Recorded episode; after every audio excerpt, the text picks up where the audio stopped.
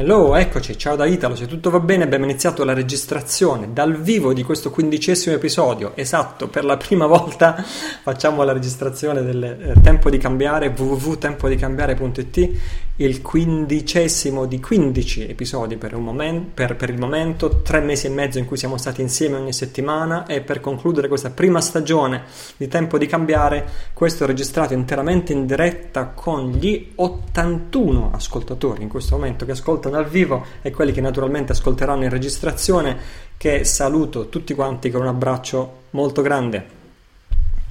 Sia quelli che hanno fatto lo sforzo e l'impegno di partecipare in diretta qui in questo momento nella sala conferenze di Tempo di Cambiare, e sia quelli che ascolteranno in registrata. Come diceva Roberto, qui in diretta, perché qui in diretta siamo collegati ad una bellissima chat dove interagiamo in tempo reale e, ehm, e, qui in diretta Roberto diceva Italo per favore spicciati che qua abbiamo tanta carne al fuoco, tante cose di cui parlare. E in effetti adesso sì, con 9 minuti esatti di ritardo rispetto alle 5 iniziamo la registrazione, così benvenuti a tutti a questo quindicesimo episodio. È una, è una bella occasione, come si dice, le, le, le, la folla delle grandi occasioni, è anche bello essere insieme, è anche bello poter interagire eh, molti di noi, molti degli ascoltatori già si conoscono per, attraverso il forum attraverso il blog e così in questa mega chat in diretta ci si può anche continuare nel processo di fare amicizia e di conoscersi. Va bene, veniamo al dunque. Ci sono un sacco di domande, ho cercato di organizzarle un po' per temi dominanti e poi vediamo se riusciamo anche a eventualmente a prendere qualcuna in diretta, se ci riusciamo. Quelle che sono arrivate sono già abbastanza parecchie. Va bene, qui in diretta nel frattempo mi, mi stanno prendendo in giro perché porto gli occhiali da sole, invece come sto mostrando in questo momento attraverso la webcam non porto occhiali da sole ma porto gli occhiali forati, quelli con i forellini che si usano per non, per non affaticare gli occhi quando si sta molto tempo davanti al computer. Comunque, esatto, mi hanno già soprannominato Mr. Smith o Neo o Matrix, eccetera, eccetera. Va bene, perché bene sì, qui in diretta mi vedono anche con la webcam Detto questo, la prima domanda, potenzialmente questa sera, è di Maria Grazia. Ciao Maria Grazia, grazie per aver fatto la tua domanda. Maria Grazia, anzi, doppi saluti e doppie grazie a Maria Grazia perché è qui con noi in diretta in questo preciso momento. Ciao Maria Grazia, vediamo qual è la sua domanda. Grazie Italo per l'impegno, l'altruismo, la serietà e l'etica con cui hai condotto tutti gli incontri virtuali del giovedì e grazie per aver saputo attuare un passaggio fondamentale nella vita di ogni uomo, dal dire al fare. Alcuni dicono che fra il dire e il fare c'è di mezzo il mare, e forse per questo che ci ritroviamo tutti a essere un po' naufraghi.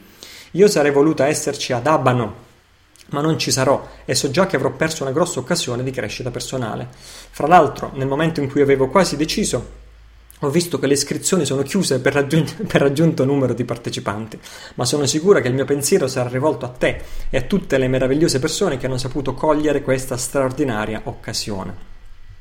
Ti chiedo, caro Italo, di pensare anche a tutti noi che non ci saremo, ma che sicuramente siamo una risorsa per il miglioramento del nostro mondo, ma abbiamo solo bisogno di una piccola spinta per lanciarci nella mischia. Grazie di nuovo, persevera con forza e coraggio nella tua nostra ricerca della verità e del miglioramento. Mara Grazia, grazie per le tue belle parole eh, interpreto il tuo messaggio sia nel senso pensate a noi, inviate i vostri pensieri a noi che non ci saremo e questo noi lo faremo sicuramente e anche vi invieremo tanti pensieri, tante vibrazioni positive tante belle preghiere e sia lo interpreto in senso letterale, cioè pensate a noi che non siamo potuti venire fate qualcosa per noi, cioè in risposta alle tantissime richieste, perché questo non era l'unico messaggio di Maria Grazia, in risposta alle tantissime richieste da parte di tantissimi ascoltatori, se non fosse possibile registrare e o videoregistrare l'incontro di Abano Terme, ebbene la risposta è sì, questa registrazione ci sarà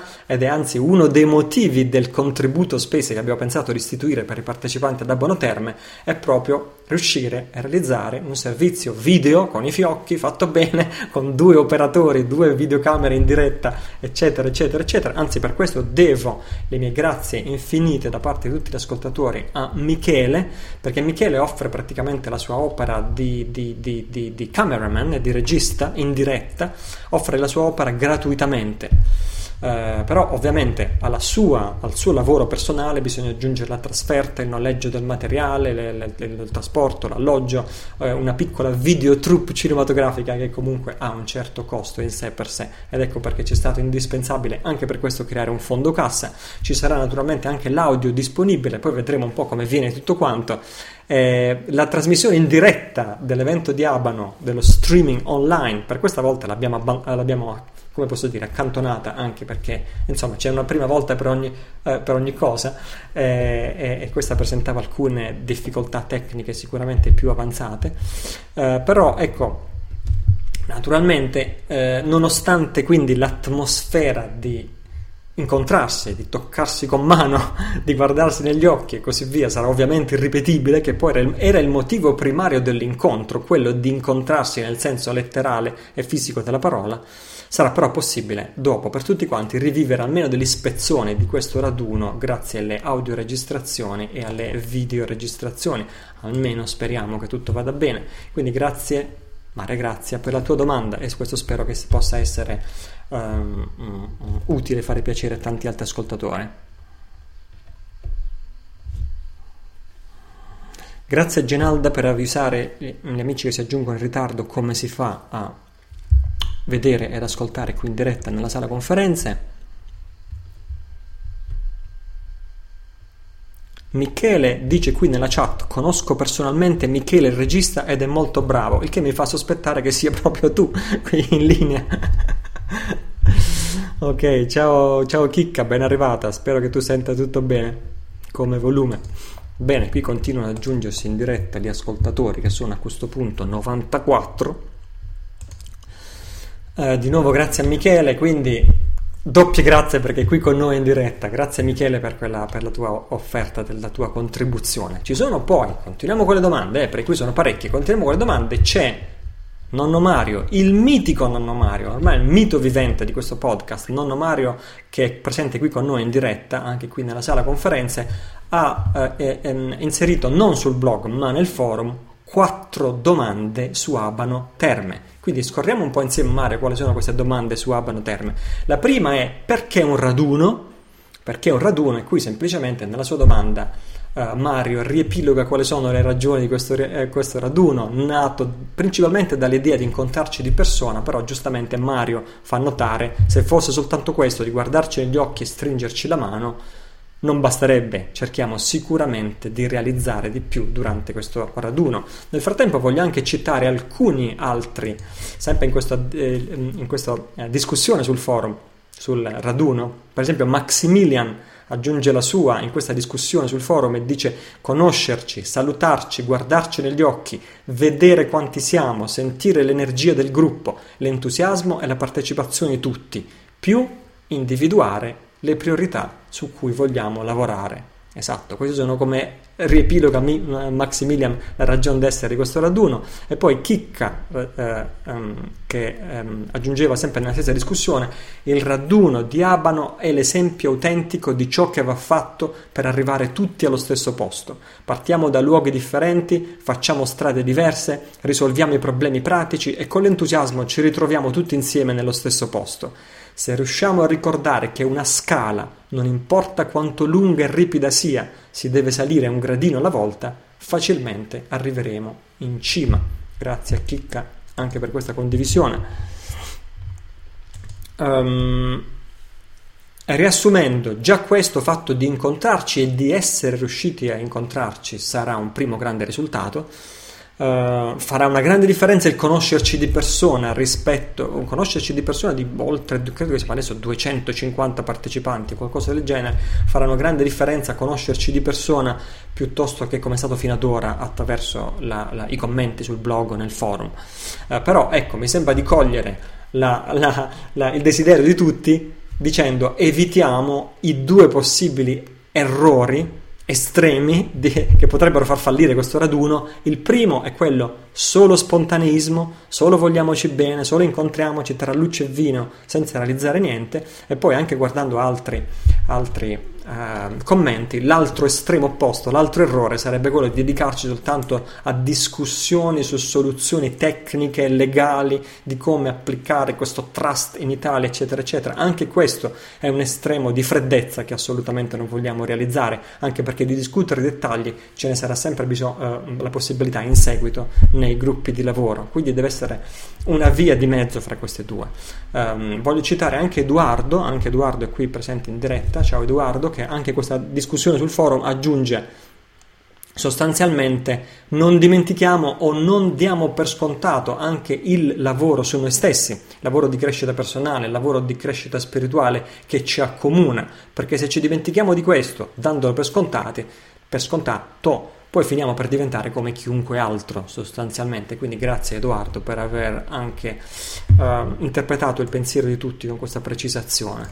E questa è la prima delle quattro domande di, per Abano di Mario, quindi perché un raduno? La seconda delle quattro domande è quali rischi corriamo? Quali rischi può correre una iniziative del genere se non programmiamo accuratamente, senza procedure ben definite per arrivare a prendere delle decisioni, quantomeno a maggioranza, dice, eh, scrive Mario eh, anzi cito un attimino questo, questa, questo, intervento di Mario, Mario dice quali rischi corriamo, il rischio che diventi solo una gran chiacchierata, ho visto, ho sentito, questa è la mia esperienza, tu sbagli, lui fa bene, Ucadia è bene, Ucadia è male, Gesù è il maestro, preferisco Osho, facciamo un partito, viva Grillo, aspettiamo gli alieni, eccetera, eccetera, e ce ne torniamo tutti a casa come prima, ognuno con i suoi progetti, le sue idee, qualcuno con qualche scoperta in saccoccia, altri con qualche delusione, molti con molta confusione. Bravissimo Mario, ben detto, faremo tutti in modo che questo non accada, anzi è la priorità numero uno che questo non accada.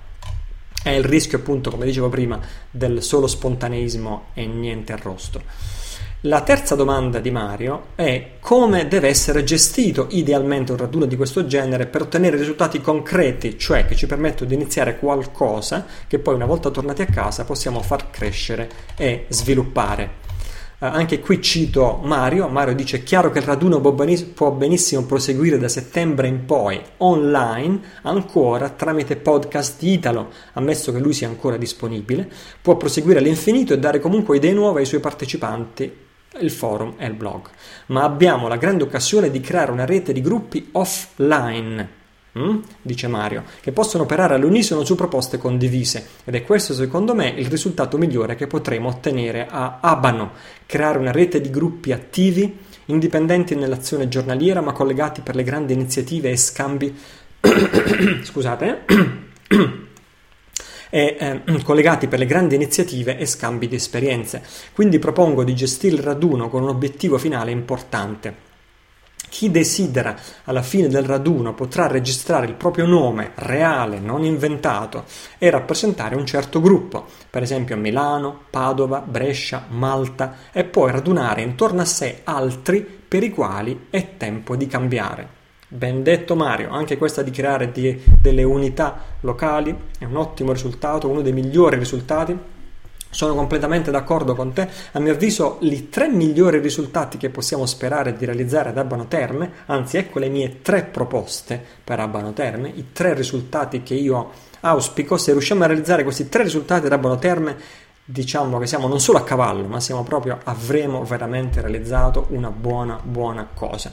Io penso che il numero uno, l'obiettivo numero uno deve essere, e non dobbiamo darlo per scontato perché questo sarebbe grave, dobbiamo riunirci intorno a una visione comune, condivisa, chiaramente sintetizzata. Chi siamo? In cosa crediamo, che ci stiamo a fare insieme. E questo è giusto che sia il mio compito, non intendo certo tirarmi indietro proprio adesso, cioè quello di offrire una, una, una, dire, una cornice di riferimento, un quadro unificante, un riepilogo di quello in cui noi ci riconosciamo, senza di che ci dimenticheremmo che ci stiamo a fare insieme. Quindi se ci riesco cercherò di, e, e, non è detto che ci riesca perché sto per avere dei giorni incredibilmente impegnati, però se ci riesco cercherò di arrivare ad Abano Terme con o un testo breve di riassunto o anche un diagramma, un disegno, una mappa mentale che riassuma una serie di concetti che ci unificano, una sorta di visione comune che poi potrò anche riassumere di persona e a voce ad Abano Terme. Ripeto, chi siamo, in cosa crediamo perché siamo insieme. Ovviamente è migliorabile questa visione con il contributo di tutti, quindi questo mi sembra il primo risultato. Il secondo risultato che eh, idealmente dovremmo darci ad Abbono Terme è quello di creare, e qui mi ispiro all'idea di Mario, che ne ha sottolineato l'importanza, quelle che io chiamerei delle isole di contatto a livello locale. Isole di contatto a livello locale, perché quando uno poi cerca altre anime gemelle con cui corrispondere questi interessi, con cui condividere, con cui darsi da fare per migliorare qualcosa, questo salto dall'essere semplicemente una comunità online al, ri- al incontrarci e vederci offline è veramente l'unico salto qualitativo che può fare veramente la differenza. Anche in prospettiva futura, ripeto, attirare gli altri, fungere da punto di riferimento per gli altri, poter servire, poter fare qualcosa concretamente per la comunità locale, facendo sì punto di riferimento per altre persone volenterose che sono poi desiderose anche loro di contribuire al cambiamento. No? Quindi non a caso le chiamo isole di contatto, è un'ipotesi di nome, perché se è vero che siamo noi dei naufraghi dispersi per mare, è così che veniamo, uh, uh, uh, veniamo rappresentati, così che veniamo descritti e definiti dal sistema come naufraghi dispersi in mare, dementi, incapaci di prenderci cura nostre, dei nostri affari, se è vero che, sia, che questo è il, modo in cui veniamo definiti, allora soltanto un'isola, soltanto la terraferma può aiutarci, una terraferma da, da, da sottrarre alla giurisdizione della, dell'elite da, da, sottrarre alla giurisdizione del sistema. Ecco perché isole di contatto. Questo risponde a molte esigenze, risponde anche al, al, all'esigenza che, eh, di cui molti hanno parlato sulle pagine del blog di tenersi in contatto, di tenersi in contatto qualora dovesse accadere lo scenario peggiore, fra virgolette, che speriamo non accada mai, tipo qualcuno viene in mente di staccare la spina di internet o qualcuno viene in mente di staccare proprio la spina della corrente elettrica della corrente elettrica e così via.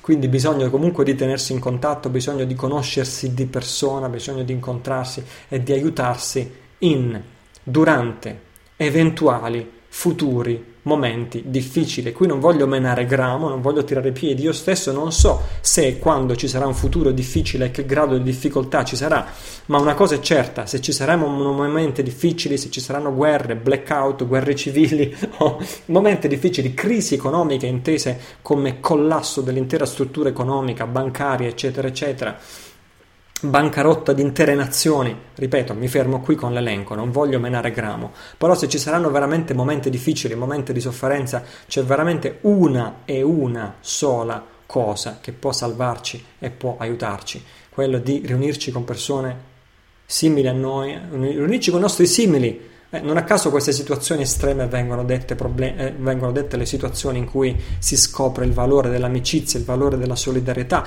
il valore degli amici e il valore dei vicini di casa e così via. Quindi mai, eh, se non in momenti come questi, sarà importante essere solidali, essere vicini e aiutarsi gli uni con gli altri.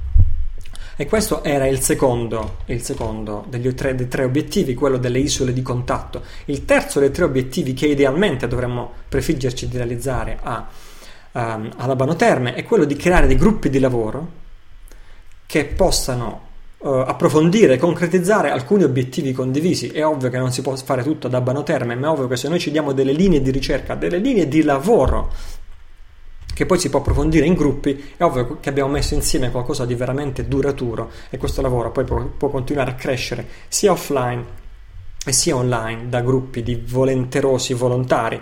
E qui faccio alcuni esempi, sei di questi gruppi di lavoro me ne sono venuti in mente, sono ovviamente migliorabili, però sei gruppi che mi sono venuti in mente, degli argomenti che hanno anche riscontrato più interesse di tutti quelli di cui abbiamo parlato fino ad ora.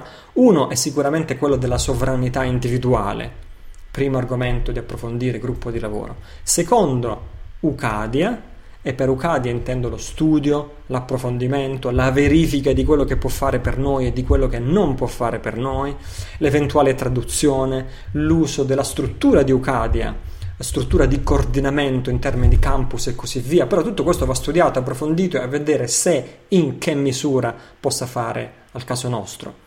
Questo è sicuramente un secondo gruppo di studio. Un terzo gruppo di studio potrebbe essere quello della moneta alternativa, qui tantissimi hanno manifestato il loro proprio interesse anche a lavorare su questo, sull'idea di una moneta alternativa, continuare a ricercare, continuare a implementare anche eventualmente idee già eh, messa in campo. Il quarto gruppo di studio potrebbe essere, lo potremmo chiamare preparazione e resilienza eh, che eh, un po' si collega a quello che dicevo prima, essere pronti ed essere preparati a eventuali scenari negativi. E fra l'altro questo gruppo di studio preparazione e resilienza includerebbe due tipi di interessi che abbiamo raccolto sulle pagine del blog e sulle pagine del forum, cioè due tipi di interessi. I suggerimenti di quelli che hanno proposto di creare per esempio scorte comunitarie di cibo e bevande su base locale anche nelle città nel senso di aiutarsi gli uni con gli altri, nel senso più pratico e concreto del termine. E poi invece i suggerimenti di quelli che hanno proposto di creare villaggi autosufficienti con accesso diretto al cibo, accesso diretto all'acqua, eccetera, eccetera, eccetera. Anche questa forma di eh, indipendenza è importante approfondire, è importante coltivare eh, e ci sono già tanti che hanno manifestato il loro interesse in questo senso. Poi un quinto gruppo di lavoro o di studio di lavoro potrebbe essere quello della energia libera, anche su questo c'è stata tantissima discussione e c'è tanto materiale sulle nostre pagine, e poi il sesto e per il momento ultimo gruppo di lavoro che vedo è un gruppo di lavoro molto particolare che ho battezzato attivismo universale Attivismo universale è un nuovo concetto che ho ideato e che potrò presentare per la prima volta ad Abano Terme, perché adesso qui non c'è proprio il tempo, in cui attivismo significa evidentemente rimboccarsi le maniche e impegnarsi insieme ad altre persone a livello sociale per migliorare il mondo. E invece l'aggettivo universale è quella chiave di volta, quel piccolo segreto che permette a un gruppo di persone che lavorano insieme di non cadere nella trappola della istituzionalizzazione, di non farsi incasellare da 10.000 etichette e definizioni da parte degli altri, ehm, che per me questa qui della, della, istituzionalizzazione è la più grave iattura che possa capi- capitare fra capo e collo a un qualsiasi gruppo di persone che lavorano insieme e questa idea di attivismo universale di, che voglio proporvi ad Abono Terme è a mio parere un possibile antidoto a questo peri- pericolo dell'istituzionalizzazione quindi sei gruppi di lavoro ho elencato fino ad ora, credo che possano riflettere gli interessi principali che sono emersi dalla discussione finora. Poi ovviamente invito tutti gli ascoltatori a proseguire questa discussione nel forum tempo di cambiare.it slash forum. Magari si potrebbero creare tre discussioni, tre discussioni per ciascuno di questi tre obiettivi che ho indicato, o meglio che ho proposto. Tre discussioni, una potrebbe essere visione comune, la visione comune, la visione che ci unifica, dove potrebbe esserci spazio per input, feedback um, eh, eh, su questo aspetto, no? che sarò io stesso a presentare poi ad Abano Terme. Il secondo potrebbe essere isole di contatto, a livello locale, come ci, si, come ci si tiene, come è giusto che lavorino questi gruppi, come è giusto che si tengano in contatto, si devono scambiare le mail, si devono scambiare i numeri di telefono, come potrebbero funzionare a livello locale, a livello cittadino queste isole di contatto, iniziare a buttare giù delle idee in questo senso. E la terza discussione sul forum potrebbe essere proprio gruppi di lavoro, cioè anzi addirittura, addirittura idealmente se Mario Mario, nonno Mario, che è sicuramente fra tutti noi la persona più dotata di senso dell'organizzazione, almeno fra quelli che si sono fatti avanti.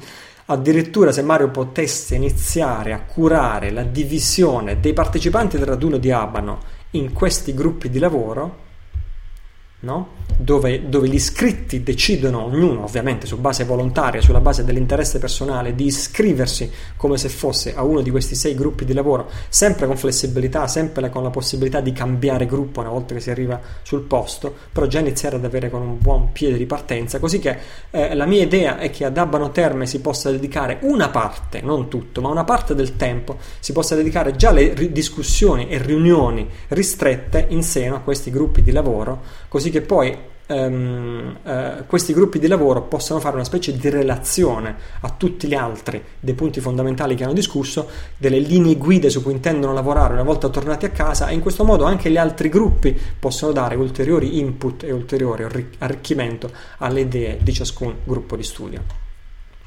Bene, infine l'ultima domanda di ehm, le quattro domande per Abano di Nonno Mario era quali temi trattare, ma a questa domanda abbiamo già risposto eh, era questa idea dei gruppi di studio e dei gruppi di lavoro. Quindi questa è la mia idea fino a questo momento, tutte le idee sono migliorabili, mettiamoci insieme nel forum e vediamo cos'altro riusciamo a mettere insieme. Faccio una breve pausa mi scuseranno quelli che ascoltano la registrazione, anche per vedere in diretta qui nella chat cosa accade.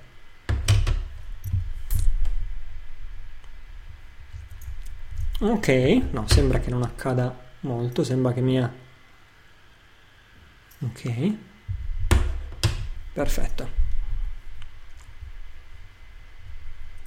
Perfetto, Mark dice vai con la musichetta. Beh, non credo. Ciao Lucia. Ciao Mark, ciao proprio G. No, niente, eh, eh, niente, niente musichetta. Non credo che aggiungerò la musichetta poi alla fine di questo. Mi, mi piace anche mantenere così la, la, la, l'andazzo completamente spontaneo, improvvisato, che si è creato nell'interazione qui nella sala conferenze. È, è, è una teleconferenza registrata in diretta, una web conference quindi è giusto che mantenga questo spirito spontaneo. Bene, Ristel si trova in, in provincia di Alessandria dove sta facendo un gigantesco temporale. Bene.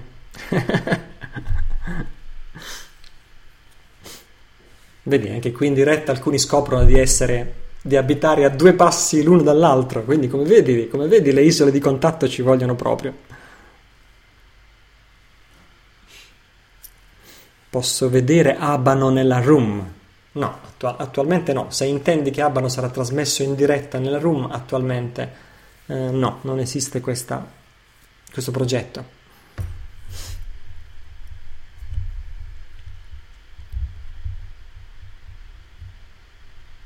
Grazie per le belle parole di tanti.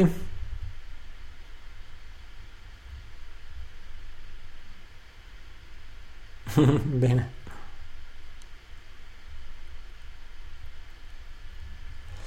Ok, bene, proseguo con la domanda successiva, non prima di aver sorseggiato un altro sorso d'acqua, perché qui fa caldo, eh?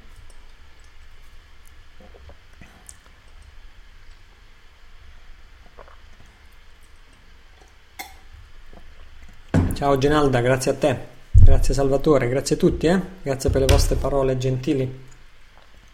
Siamo a 108 partecipanti in diretta in questo preciso momento, che come ben sapete è un numero di buon augurio. 108. Io proseguo. Mm, la domanda successiva viene da... Vediamo se riusciamo a individuarla.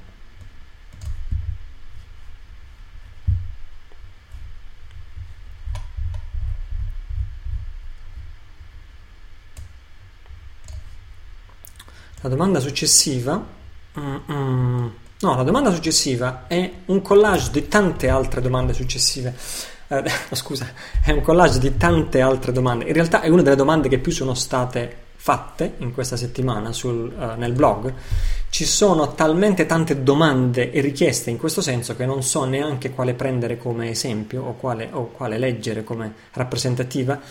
Uh, cioè la domanda in un certo senso si potrebbe riassumere così. Siamo tutti uh, entusiasti e ispirati da Ucadia, abbiamo scoperto questo lavoro, intendiamo approfondirlo, a vederlo così ci pare una cosa buona, però però, se poi Ucadia si rivela essere non esattamente quello che cercavamo, se si scopre che non è come ce l'aspettavamo, se poi non si applica esattamente alla realtà italiana, se poi qualcosa non va, va storto così in, un senso o nell'altro, in, in, sostanza la domanda è perché mettere tutte le nostre uova in un unico cesto, così che se poi quel cesto si rompe tutte le uova vanno in malora praticamente, o si potrebbe dire, la domanda potrebbe essere perché, eh, perché non creare una unione fra di noi a monte ben prescindendo da Ucaria in modo da, da avere un piano B uh, avere un piano B nel caso che, che Ucadia non faccia per noi, ma io direi di più, anzi molti hanno detto di più, o, volendo ci potremmo anche liberamente ispirare a certi concetti di Ucadia e poi comunque ecco l'idea è questa, uh, tutte queste idee sono emerse in tantissime domande, cioè l'idea è abbiamo creato una connessione dal punto di vista proprio concreto, dal punto di vista karmico, dal punto di vista spirituale, abbiamo creato questa connessione fra di noi, perché non dedicarci a coltivare questa connessione fra di noi e poi vediamo, possiamo esaminare Ucadia, possiamo esaminare questo, possiamo esaminare quell'altro, possiamo esaminare cento cose diverse e possiamo uh, um, dare il nostro contributo a diverse di queste idee senza noi stessi necessariamente fare parte di una. Uh, e di tutte queste idee sono già eh, ampiamente prese in considerazione, anzi sono perfettamente d'accordo con tutti coloro che hanno espresso questa idea, da parte mia sono d'accordo, è giusto continuare a, ad approfondire questa idea, però è anche giusto dedicarci a coltivare questa connessione che già abbiamo creato fra noi. Quindi dico io, a Abano Terme non creeremo i campus di Ucadia, ma, usere, ma creeremo semmai le nostre isole di contatto e poi a partire da questo ehm, lavoreremo insieme per andare nella giusta e decideremo insieme come proseguire per andare nella giusta direzione. Quindi questa è ehm, uh, la mia opinione e la mia risposta a tutti quelli che dicono non mettiamo tutte le uova in un solo cesto coordiniamoci fra noi per Ucadia, c'è tempo per esaminarlo. Ok, la domanda successiva, vediamo adesso un po'.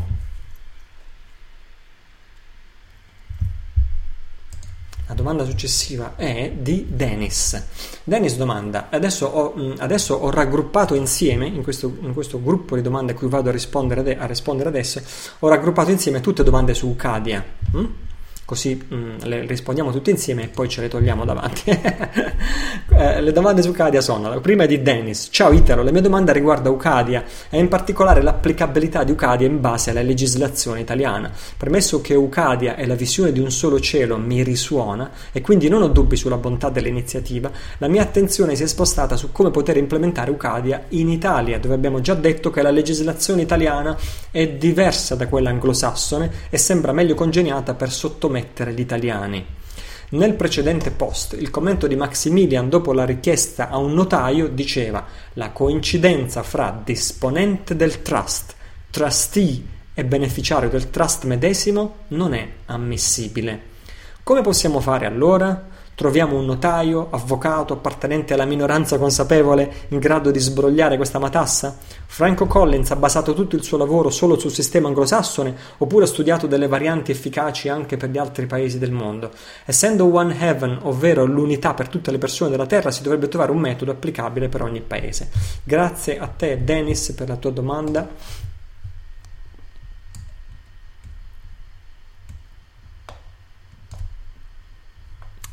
Uh, grazie a te Dennis, um, anche que- di questa domanda ci sono state tantissime variazioni sul tema Ehm, va da sé che non posso essere io a rispondere a tutte queste domande in senso tecnico, no? ma queste sono esattamente il tipo di domande a cui troveremo, si troverà una risposta nei gruppi di studio e nei gruppi di lavoro. Ovviamente sì, sono ben, eh, eh ben d'accordo anche se occorrerà con l'aiuto dei professionisti e ben d'accordo sono anche a dare il mio aiuto in prima persona su questo.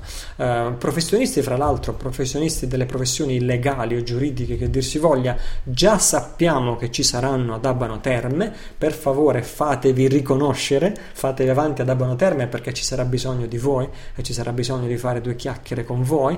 E poi soprattutto voglio ricordare ehm, come funziona quando, quando Dennis dice mm, non si adatta all'Italia, ma che io sappia anche nel regime anglosassone non è consentito che eh, le tre figure del trust siano eh, eh un'unica persona.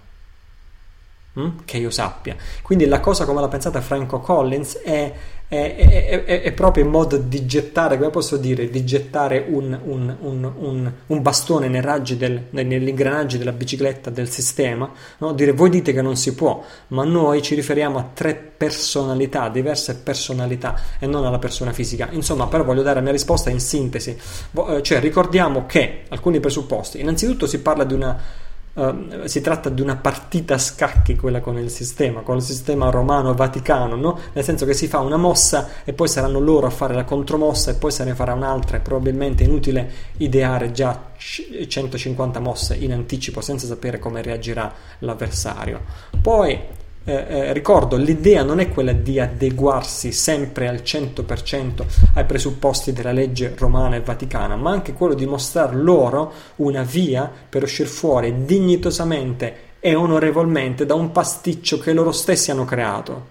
E poi il presupposto più importante di tutti, e quello su cui Franco Collins insiste più di tutti, è che la legge, prima ancora di essere scritta, la legge è parlata la legge è parlata, i singoli casi, i singoli specifici casi, casi giudiziari sono sempre risolti attraverso la parola.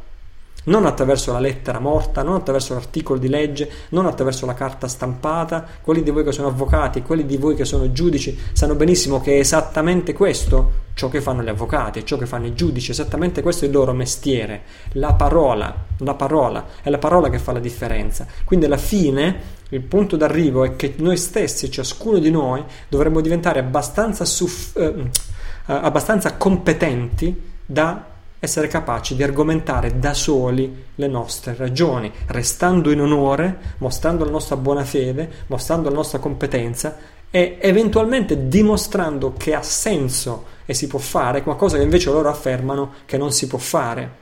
Ma noi gli offriamo le ragioni per cui questo si può invece fare. Ecco, questo mi premeva sottolineare. Per tutti i dettagli, guarda, Dennis, non ci sono dettagli che non possono essere risolti e non ci sono montagne che non possono essere scalate, soprattutto da un gruppo di persone motivate. Vediamo la domanda successiva, visto che ne abbiamo tante. La domanda successiva è di Matteo. Uh, Italo, sono con te presente in quello che provi per le cose che hai detto nel podcast precedente. Ok, qui a proposito degli attacchi che mi sono stati rivolti e così via. La forza che hai avuto fino ad ora per me è stata come ricevere tanti regali utili che ovvio che ti sono costati tempo, soldi e fatica. Sapevo che sarebbe arrivato qualcuno a disarmonizzare questo momento di cui ti sono grato. Personalmente l'ho presa come una prova finale, eccetera, eccetera, eccetera. Grazie Matteo per queste tue parole. Um, siamo solidi grazie anche allo spirito con cui tu hai affrontato questi attacchi. Io mi inchino a te, la pace è alle porte. Può essere difficile da concepire una domanda quando ci sono nuove risposte che può darti da solo e lo sforzo che ci hai dato, eccetera, eccetera, eccetera. Ecco, una delucidazione potrebbe essere importante, io ce l'avrei, perché è sorta da un mio amico la mia domanda è se un militare, un poliziotto come una persona civile che ha documenti italiani e ha impiego quindi statale, che posizione assume con i suoi documenti italiani e il suo impiego statale entrando a far parte di Ucadia? Grazie ancora, abbraccio infinito a te e a tutti i musicisti di questa orchestra magica. Grazie a te, Matteo. Uh, sì, anche questo sarà ovviamente oggetto degli approfondimenti, tutto ciò che riguarda l'aspetto tecnico io la butto lì, la mia punto di vista del tutto provvisorio, che tu in quanto persona abbia individuato una forma di servitù, che tu abbia individuato una forma di schiavitù nell'attuale rapporto fra te e il sistema e che tu sia giunto alla decisione di rifiutare questa schiavitù, non significa che poi, e quindi tutto il vario procedimento, il procedimento di sovranità personale, eccetera, eccetera, eccetera, questo non implica necessariamente che tu non possa svolgere una funzione anche pubblica sulla base di uno specifico contratto, da quello che mi risulta. Tutto questo, ripeto, con il beneficio dell'approfondimento. Sempre Ucadia, stiamo parlando di Ucadia in questa sezione di botte e risposte. La domanda successiva è di Enrico. Ciao Enrico.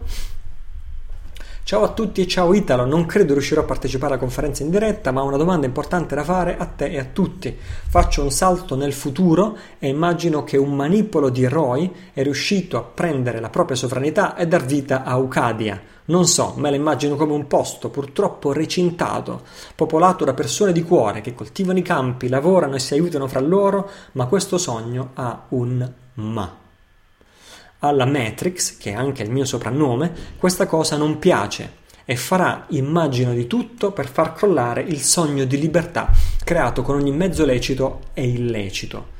A questa reazione del sistema, come pensate di reagire? E se fosse una reazione violenta, io sono un personal trainer e cerco attraverso l'ascolto del corpo di dare consapevolezza alle persone e aprirgli anche solo una finestrella per risvegliare le loro coscienze, ma sono anche un maestro di arti marziali e sono sempre stato contro la violenza, ma se dovessi far parte di Ucadia, penso personalmente che potrei dare la vita per proteggerla.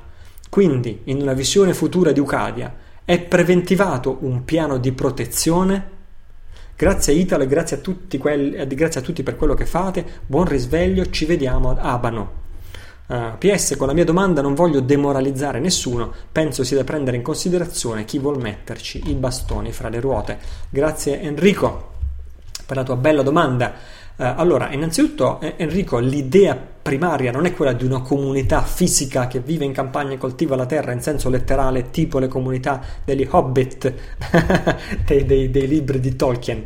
Uh, uh, benché, benché, è verissimo che uno degli obiettivi principali, una, mod- una delle ragioni di esistere di un campus a livello locale è quello di creare una missione secondo vado a guardare in sala conferenze se tutto va bene, direi di sì, um, è quello di creare una missione, cioè una missione eh, che potrebbe essere, per assurdo quello di cui parli, o potrebbe essere anche un luogo fisico, una sede all'interno di una città votata al servizio della comunità locale. Comunque, ecco, diciamo, la forza di Ucadia è quella di essere un network di individui sovrani, prima di tutto. E poi questi individui sovrani a loro volta si uniscono in un network di campus, cioè di organizzazioni locali. Credo che la forza principale di questa idea, di questa visione, è quella della dignità della persona, è quella dell'onore della persona.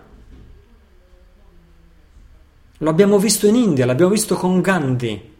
Le cose che Gandhi proponeva alla popolazione indiana mentre era in pieno corso di svolgimento la dominazione colonialista inglese, le cose che lui proponeva non erano in armonia con le leggi inglesi, erano inaccettabili per le leggi inglesi.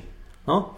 E, e, e, ecco, nel, nel, nello scenario peggiore che tu fai, Enrico, eh, non ha senso rispondere all'irruzione della polizia in una missione, per esempio, l'irruzione della polizia con le arti marziali e neanche con le armi Riguarda, riguardate tutti quanti il film di Gandhi, è veramente uno dei più bei film che siano mai stati fatti, che si contano sulle punte di una dita, di un, di un dito, si contano sulle punte delle dita di una mano, i film belli e virtuosi e spirituali che hanno un messaggio positivo. Questo probabilmente è uno dei cinque più belli di tutti i tempi, questo film Gandhi, proprio per i valori che promulga. È un film fatto benissimo, è un film che spiega tutto, è un film che risponde alla tua domanda, eh, eh, Enrico ed è un film in cui viene spiegato il senso dell'onore, il concetto di onore, cosa significa onore, cosa significa essere schiaffeggiati e rialzarsi, schiaffeggiati e rialzarsi, schiaffeggiati e rialzarsi fino al punto che non puoi più continuare a schiaffeggiare, perché sei già fin troppo caduto in disonore con lo schiaffeggiamento precedenti e comunque hai capito che lo schiaffeggiare non cambierebbe i dati di fatto e la gente continuerebbe a sollevarsi. Perché? Perché la gente ha, giust- ha ragione è dalla parte del giusto. Se resti in onore, nessuno può farti nulla. Se resti in contatto e consapevole con la tua origine divina, con la tua natura divina, con la tua essenza spirituale, nessuno potrà mai farti nulla.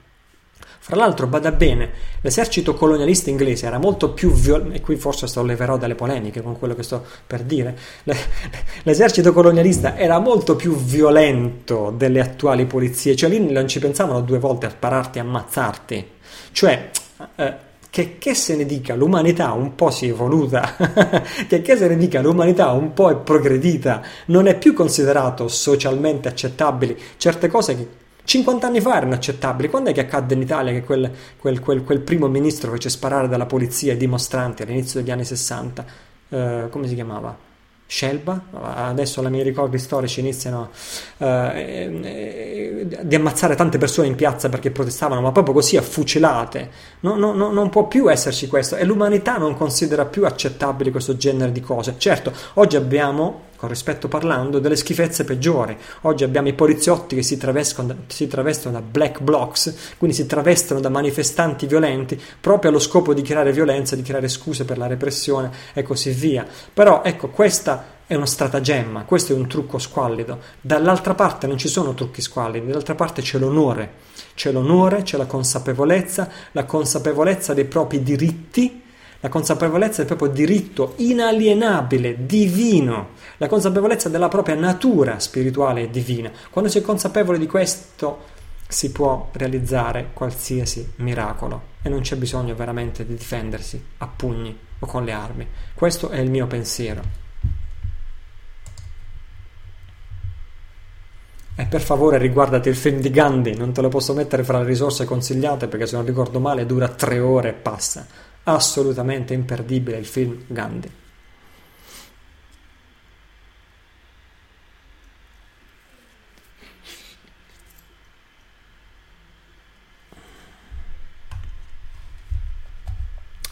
Va bene, vediamo la domanda successiva, sempre in argomento Ucadia.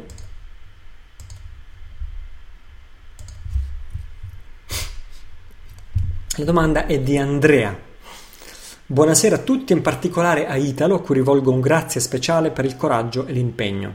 Volevo solo sapere se potete darmi indicazioni maggiori sul MES, meccanismo europeo di stabilità, e questo, quanto questo andrà a incidere sulle nostre vite. Poi, in particolare, vorrei sapere se è previsto a questo punto la pubblicazione del materiale di Ucadia anche in italiano, poiché a quanto ho capito risulta l'unica soluzione per riuscire a tornare individui sovrani. Vi ringrazio molto e vi abbraccio, Andrea. Bene, Andrea, noi ricambiamo il saluto e l'abbraccio. Per quanto riguarda le traduzioni di Ucadia la risposta è assolutamente sì, resta sintonizzato, resta soprattutto sintonizzato sulle pagine del blog www.tempodicambiare.it slash forum che da questo momento in poi, poiché questo è l'ultimo episodio della stagione, eh, resta veramente il nostro punto d'incontro. Il, il, il, forum è importantissimo, forum tempo di cambiare per restare sintonizzati sulle, eh, perché lì c'è già una sezione del forum eh, strettamente eh, riservata e dedicata ai traduttori che stanno veramente producendo tantissimo materiale. E ho fiducia che nel volgere di pochissimo tempo, sicuramente a settembre potremo leggere tantissimo materiale letto, eh, tradotto nella nostra bella lingua italiana. Poi per quanto riguarda il MES, invece, per non dilungarmi adesso, che ce ne sono tantissime domande, non sono neppure a metà, Um, per, um, per, non dilungarmi adesso ti, ti, ti, raccomando Andrea di riguardarti sull'episodio 4 c'è un video interessantissimo fra le risorse consigliate dell'episodio 4 interamente dedicato al meccanismo europeo di stabilità sintetizzando al massimo il meccanismo europeo di stabilità rappresenta la consegna definitiva delle nazioni europee o delle ex nazioni dovrei dire la consegna definitiva nelle mani delle banche chi sono le banche? Le banche sono i creditori dei nostri stati. I nostri stati sono liberi? No, i nostri stati sono debitori delle banche. Ma a questo punto le banche gettano la maschera, gli stati gettano la maschera e con il MES ci consegnano gli stati direttamente al potere delle banche. Il MES non è altro che la dittatura delle banche formalizzata le banche non sono mai state create in favore della gente, eh? le banche non sono mai state create a nostro favore, a favore del popolo, a favore della gente. Le banche sono create fin dall'inizio per ridurre in debito la gente. Le banche sono create per ridurre in bancarotta i popoli, per, per ridurre in bancarotta gli stati che rappresentano quei popoli. Questo è il business delle banche. Le banche sono nel business del creare bancarotta. Le banche sono, eh, sono nel business del debito e, e allora che, è tanto che loro guadagnano quando ti tengono per le stavo per dire una cosa volgare, volgare quando ti tengono in pugno perché eh, attraverso il debito.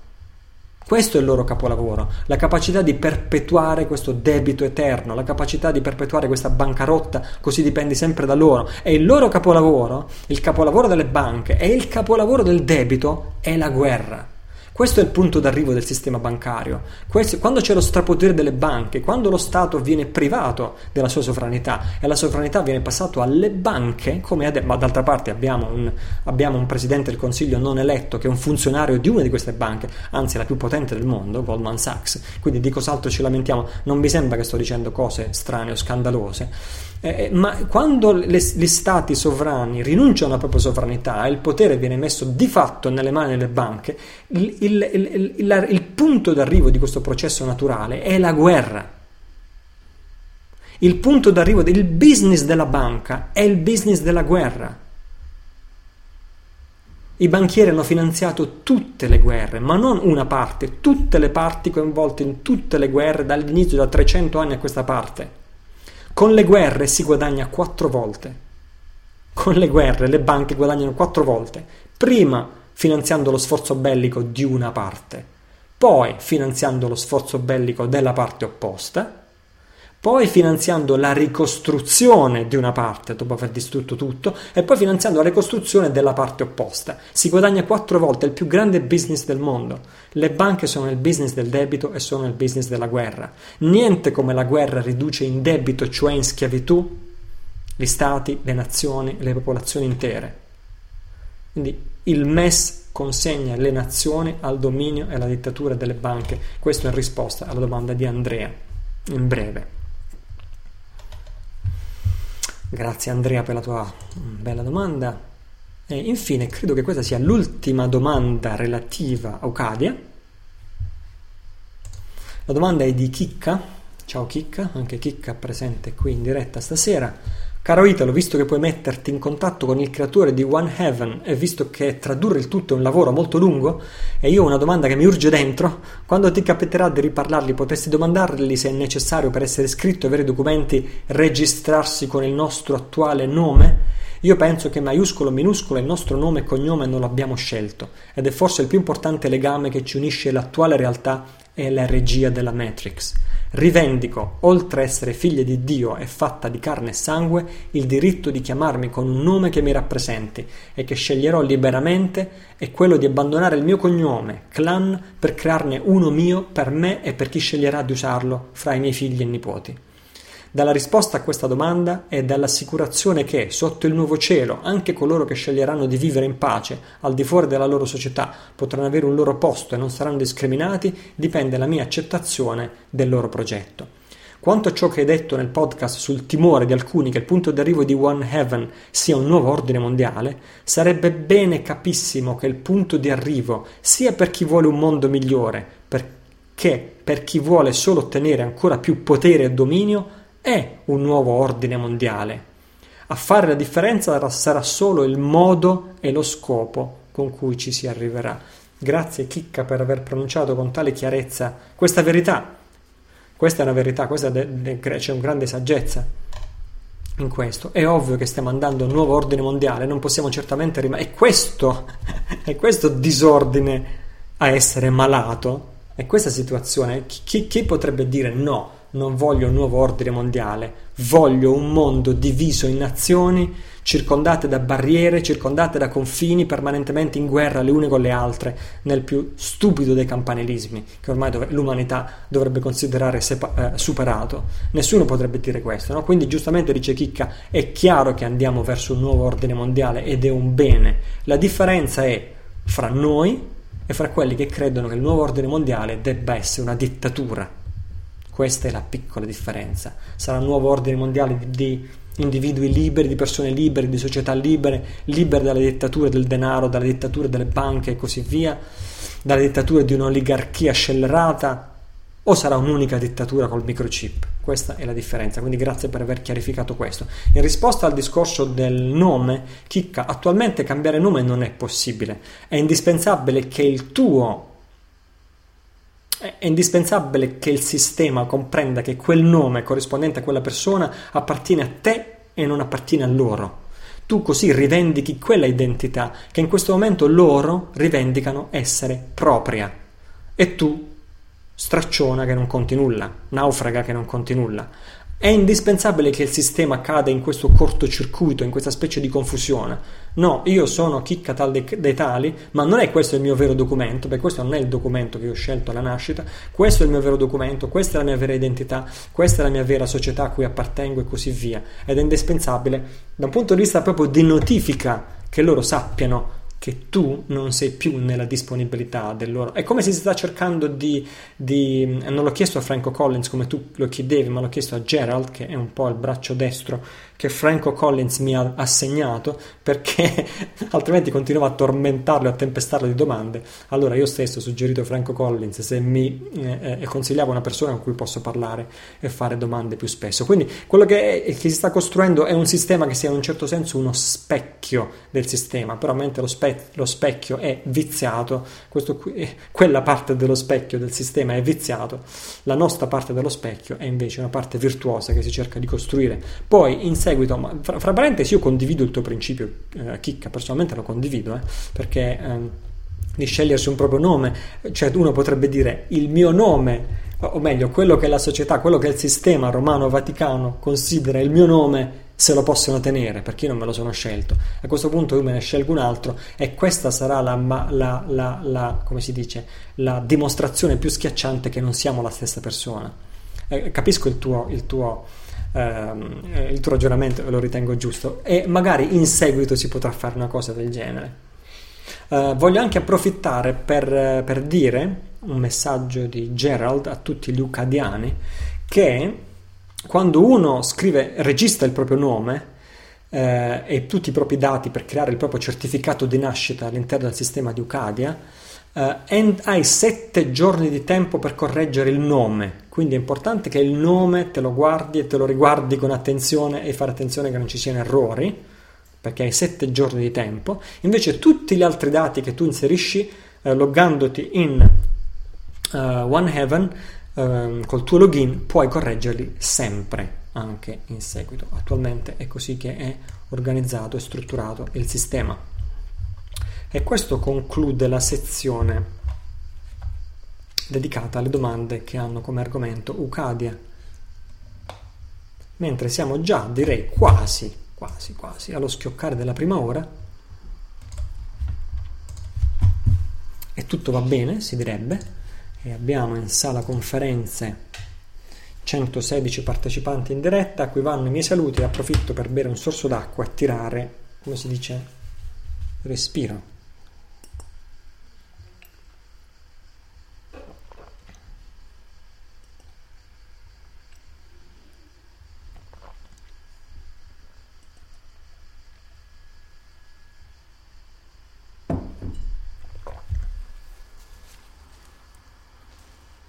Bene, tutti gli amici in diretta mi scrivono qui nella chat che concordano che il nuovo ordine mondiale è una definizione troppo preziosa per lasciarla nelle mani degli psicopatici. Il nuovo ordine mondiale siamo noi.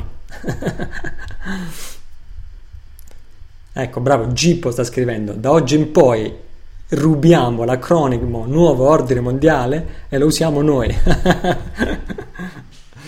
ok.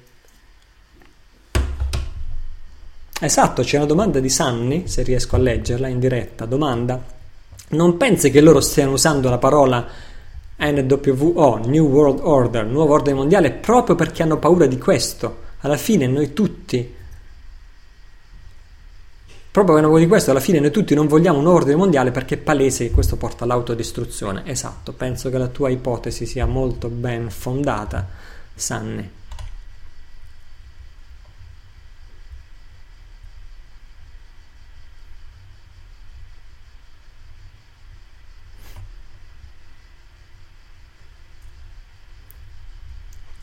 Nonno Mario ha già creato un nuovo acronimo, acronimo Federazione Mondiale di Isole di Contatto.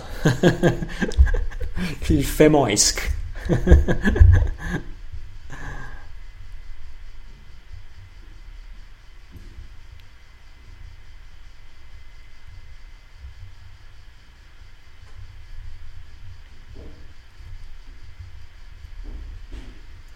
Va bene, scu- mi, mi scusino il silenzio quelli che ascolteranno la registrazione, sto un attimino leggendo ciò che scrivono gli amici in diretta nella chat.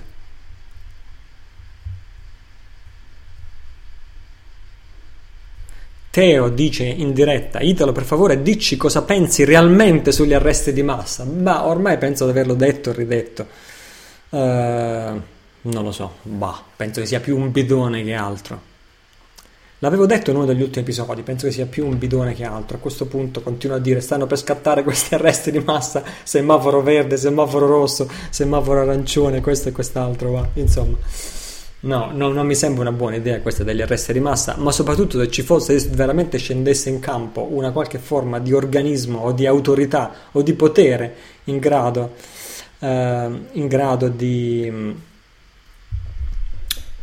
effettuare un'operazione di così vasto respiro, quella degli arresti di massa, sicuramente potremmo stare sicuri che c'è di mezzo comunque il, lo zampino dell'elite che sta fingendo di... No, non mi sembra un piano che sta in piedi, francamente non mi sembra un piano che sta in piedi, quello degli arresti di massa. Mi rendo conto che questo siamo al quindicesimo episodio di un podcast che era iniziato al primo episodio proprio con la cronaca di questi arresti di massa, ma niente, tre mesi e mezzo non sono passati in vano dopo aver preso in considerazione eh, esaminato nel corso di questi mesi la situazione, non scommetterei neanche due centesimi su questa idea degli arresti di massa. Uh, Mantra Luce sta scrivendo qui in diretta: Italo, non mi piace la firma con il sangue. digitale. No, anche qui non so che significa sangue digitale, ma comunque no, il sangue è facoltativo. Vedo che molti hanno continuato, si sono aggrappati a questo fatto del sangue. Il sangue è facoltativo. Puoi usare se vuoi un, tim, un come si chiama? L'inchiostro per i timbri di colore rosso e ti ci metti il polpastrello. Non fa nessuna differenza. Eh, però c'è un valore simbolico del sangue che comunica un significato, ma poi spetta a te eh, decidere se vuoi utilizzarlo o meno.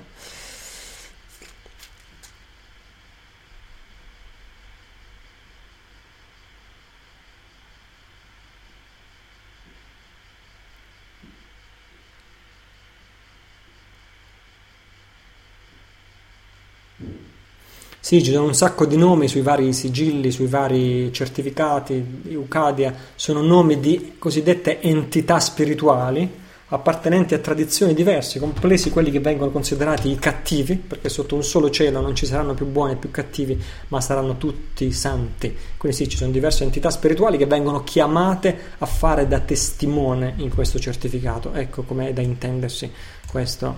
questo. Va bene, io ritorno. Um, ritorno alle domande piuttosto che la diretta perché ci sono ancora tante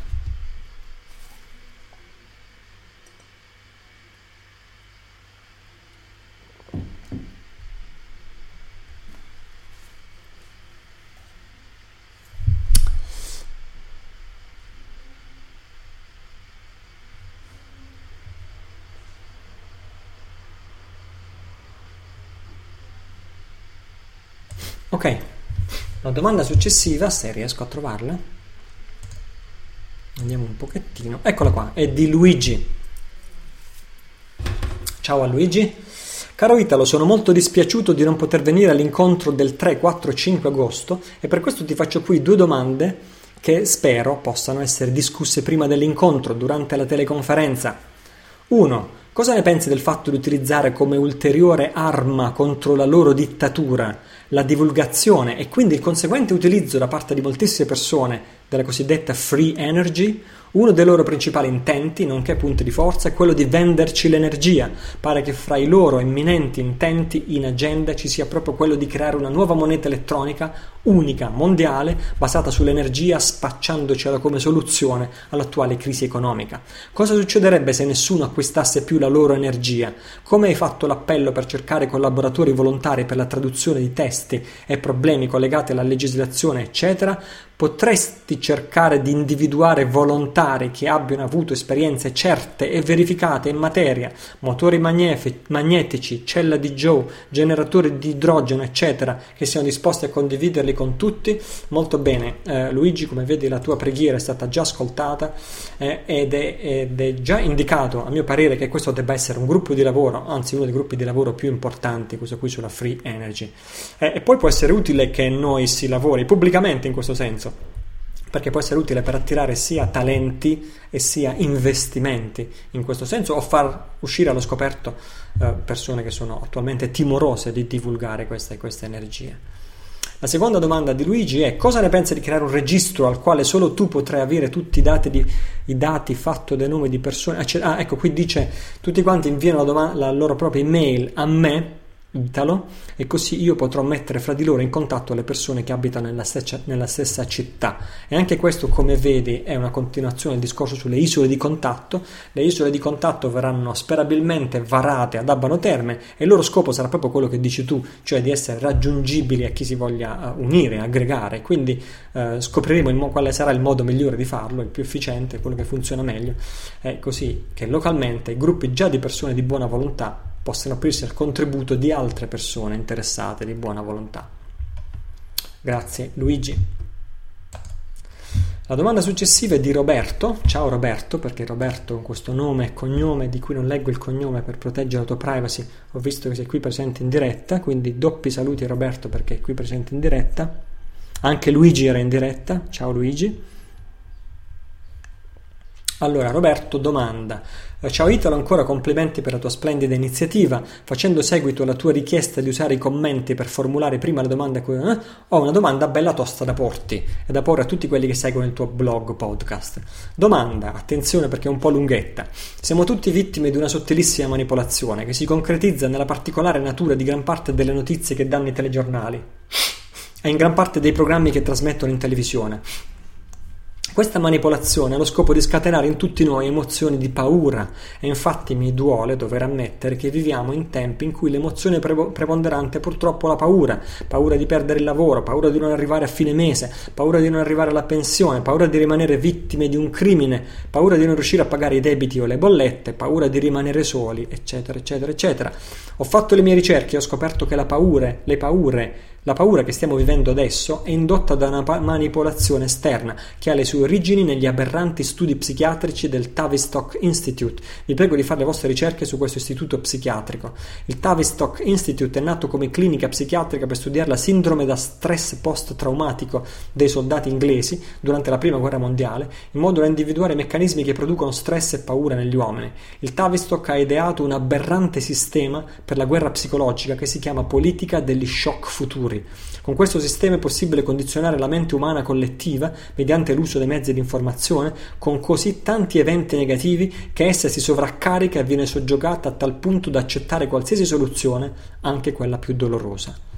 La manipolazione funziona così bene che in Italia, a causa della crisi del debito, siamo stati costretti ad accettare un governo non eletto dal popolo. L'unico modo che io conosca per non cadere vittima di questa manipolazione è di limitare al massimo le ore passate davanti alla televisione, oppure di non guardarla del tutto, come faccio io da tempo e con grande soddisfazione. Mi rendo però anche conto che in questo è un metodo molto drastico e che molte persone non sono in grado di attuarlo. Allora Italo ti domando e domando anche agli altri utenti di questo blog se esista qualche altro metodo efficace per non cadere vittime di questa manipolazione mass mediatica, che non sia soltanto quello di spegnere la televisione. Grazie per l'attenzione. Grazie, grazie a te Roberto. Ops. Spegnere la televisione è assolutamente prioritario. Roberto, non devi pensare che sia difficile per troppe persone. Sta nascendo già una, una generazione di persone che, eh, ma eh, non so, i miei figli, la generazione dei miei figli non credo che vedano, sono tutti maggiorenni, eh, non credo che vedano una televisione. Ehm, eh, è una generazione che ha conosciuto internet che quindi ha talmente tante fonti alternative a disposizione che mettersi lì a scegliere fra 4-5 canali televisivi demenziali gli sembrerebbe un disservizio, gli sembrerebbe un impoverimento della loro, della loro esperienza.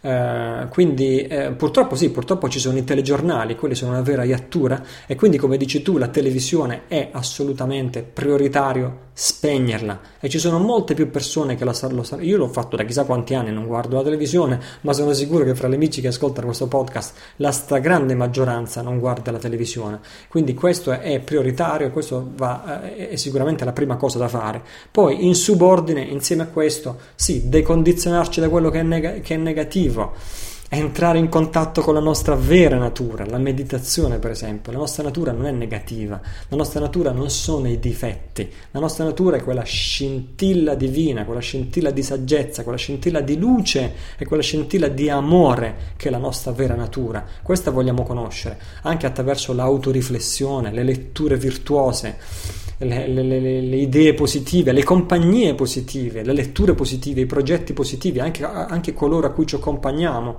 o ciò a cui associamo la nostra mente è importante. E poi dicevo, la pratica della meditazione, della introspezione, come la vuoi chiamare, è insostituibile. In realtà introspezione e meditazione sono due cose diverse l'introspezione è a livello dei concetti, la meditazione va al di là del livello dei concetti e quindi in questo è ancora più efficace nel farti conoscere la tua natura e quando conosci la tua natura sai che la natura dell'uomo, conosci la tua natura, conosci che la tua natura è anche condivisa dagli altri esseri umani. Allora tutte quelle brutture orribili che vogliono farti vedere in televisione scopri che sono soltanto quello che tu hai detto, cioè terrorismo psicologico.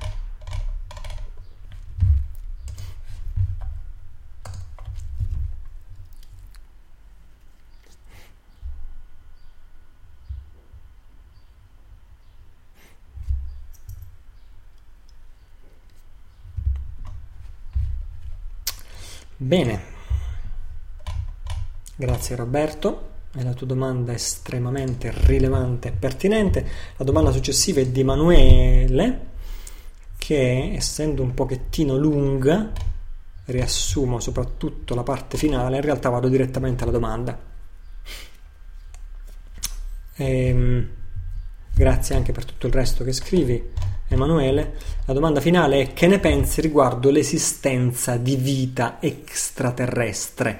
Hai notato la nascita di gruppi che sensibilizzano l'opinione pubblica su questi temi e l'interesse sempre maggiore suscitato nel pubblico, quindi l'esistenza di vita extraterrestre? Eh, bene, grazie, grazie a te. Uh, sì, eh, Emanuele, certamente l'ho notato sull'esistenza di una potenziale vita extraterrestre, non ho, non ho dubbi, diciamo così, anche sull'interazione con noi altri eh, esseri terrestri anche su questo ci sono ben pochi dubbi nel corso dei secoli e nel corso dei millenni. Le, le, le, le conferenze di, di, di, Biglino, il nostro traduttore studioso biblista che ha tradotto eh, che ha tradotto diversi libri della Bibbia per conto delle edizioni paoline, eh, mi rendo conto adesso, mea culpa, mea culpa, massima vergogna, di non avere mai consigliato video di eh, Biglino nelle risorse consigliate per questo podcast, lo faccio adesso assolutamente, come prima ho consigliato Gandhi, di vederti il film Gandhi, così adesso ti consiglio assolutamente di vedere su YouTube, ce ne sono svariate, veramente, anche recentissime, perché eh, coraggiosamente intelligentemente Biglino continua a fare conferenze in tutta Italia su quello che lui ha scoperto traducendo la Bibbia e, e le sue traduzioni indicano che lo stesso Dio o Yahweh della Bibbia era in realtà uno di questi esseri che lo vogliamo chiamare eh, extraterrestre o intraterrestre o extradimensionale, com- come lo vogliamo chiamare, era un, un, era un essere non come noi e non di questo mondo. Personalmente credo anche che questi esseri potrebbero essere, o probabilmente sono, gli autori di molti fra questi cerchi del grano. No? Sono stati filmati anche a, a, a, con le luci infrarosse in piena notte questi cerchi del grano apparire istantaneamente, dal nulla, pop, in un solo istante appaiono e contemporaneamente vedono queste piccole sfere luminose che girano intorno ai cerchi del grano. Quindi parliamo di sfere, di globi luminosi, non di omini verdi a bordo di astronavi.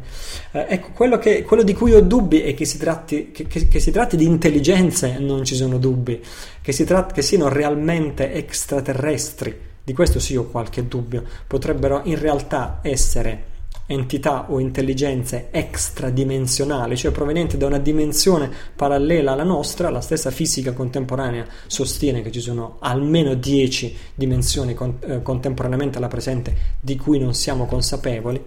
Ehm, ehm, e quindi potrebbero essere ehm, esseri o intelligenze che non vengono necessariamente da altri luoghi, ma vengono da altri dimensioni, qualunque cosa questo significhi. Se poi, um, Emanuele, togliamo di mezzo gli alieni cattivi e parliamo soltanto degli alieni buoni, perché è a questi penso che tu ti riferisca, um, che si parla della sensibilizzazione del possibile arrivo di questi alieni buoni e così via, molti dei quali sostengono che verranno a salvarci. Ecco, quello che devo dirti, che posso dirti, che mi sento in dovere di dirti, che nella visione buddista ci sono questi esseri chiamati Deva. Questi esseri chiamati Deva sono a un livello più raffinato di, voi, anche, di noi, anche dal punto di vista corporeo, non hanno un corpo materiale così come ce l'abbiamo noi e sono superiori a noi sotto tutti i punti di vista. Alcuni di questi sono solo consapevolezza, non hanno neanche una parvenza di corpo, neanche illusorio e immaginario, e non hanno neanche un corpo che noi definiremo un corpo di sogno, non hanno neanche quello, sono totalmente senza forma sono intelligenze, sono deva, vengono chiamati eh, nel linguaggio, anche nell'induismo, sia nell'induismo che nel buddismo si riconosce la presenza di questi deva. Ehm, che, che, sono superiori a noi sotto molti punti di vista, culturale, scientifico, eh, perché? Perché, ma, ma, anche umano, culturale, spirituale, perché de- dirigono e plasmano la propria realtà con la forza della mente, con la forza del proprio pensiero, modificano la propria realtà. Eh, sono esseri in grado di spostarsi nel tempo e nello spazio, sono esseri che noi potremmo definire con linguaggio occidentale, potremmo definire angelici, dotati di grandi poteri di concentrazione, di meditazione, di samadhi. Alcuni di questi si spostano su ruote volanti, è così che vengono descritti in testi di migliaia e migliaia di anni fa, ma attenzione, non sono esseri illuminati. Fammelo ripetere, questi deva intraterrestri, extradimensionali o extraterrestri, come li vuoi chiamare, non sono esseri illuminati. Fanno parte del samsara proprio come te e come me. proprio come tutti noi. Che significa che fanno parte del samsara? Vuol dire che fanno parte della nostra stessa condizione mentale non illuminata, cioè sono soggetti all'attaccamento, sono soggetti all'avversione, sono soggetti alla rabbia, sono soggetti all'ignoranza, cioè all'assenza di saggezza, cioè sono attaccati al pensiero io. Non sono esseri in cui prendere rifugio, non sono esseri in cui affidare le proprie speranze, non sono esseri in cui cercare guida, men che mai guida spirituale,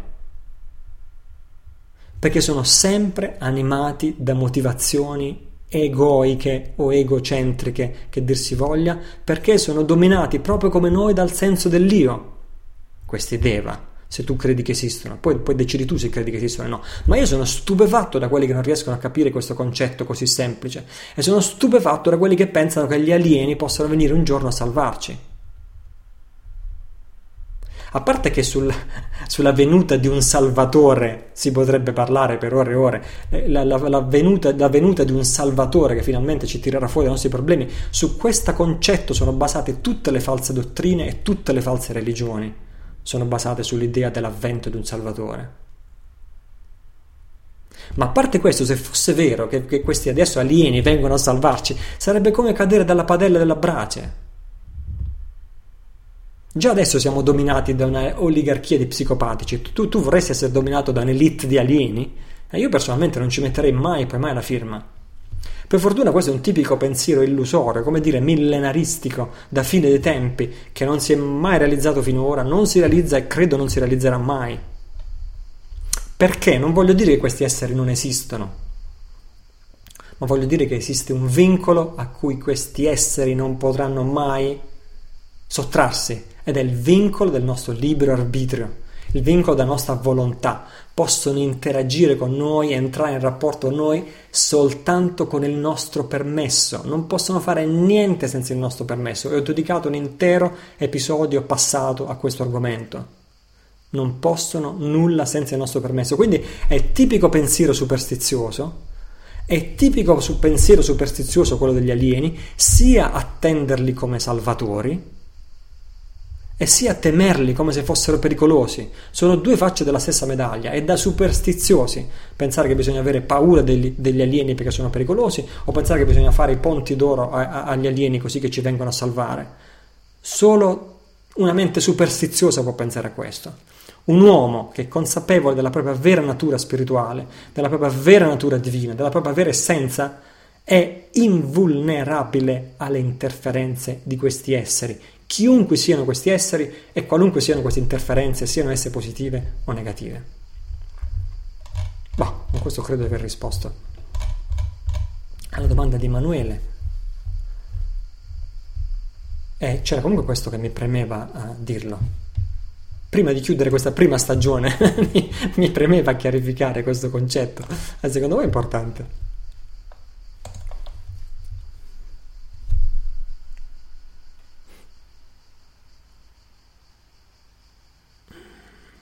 Ok, continuo ancora questa serie di domande e poi vedo se ci sono un po' di domande in diretta qui nella chat. Allora, vediamo la domanda di Anna. Ciao ad Anna, mi sembra che anche Anna sia qui con noi in diretta.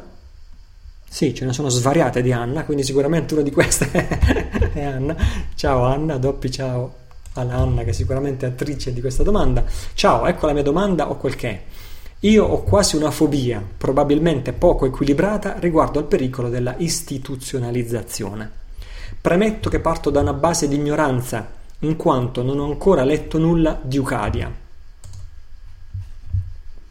Mi ci vuole tempo per comprendere anche in piccola parte.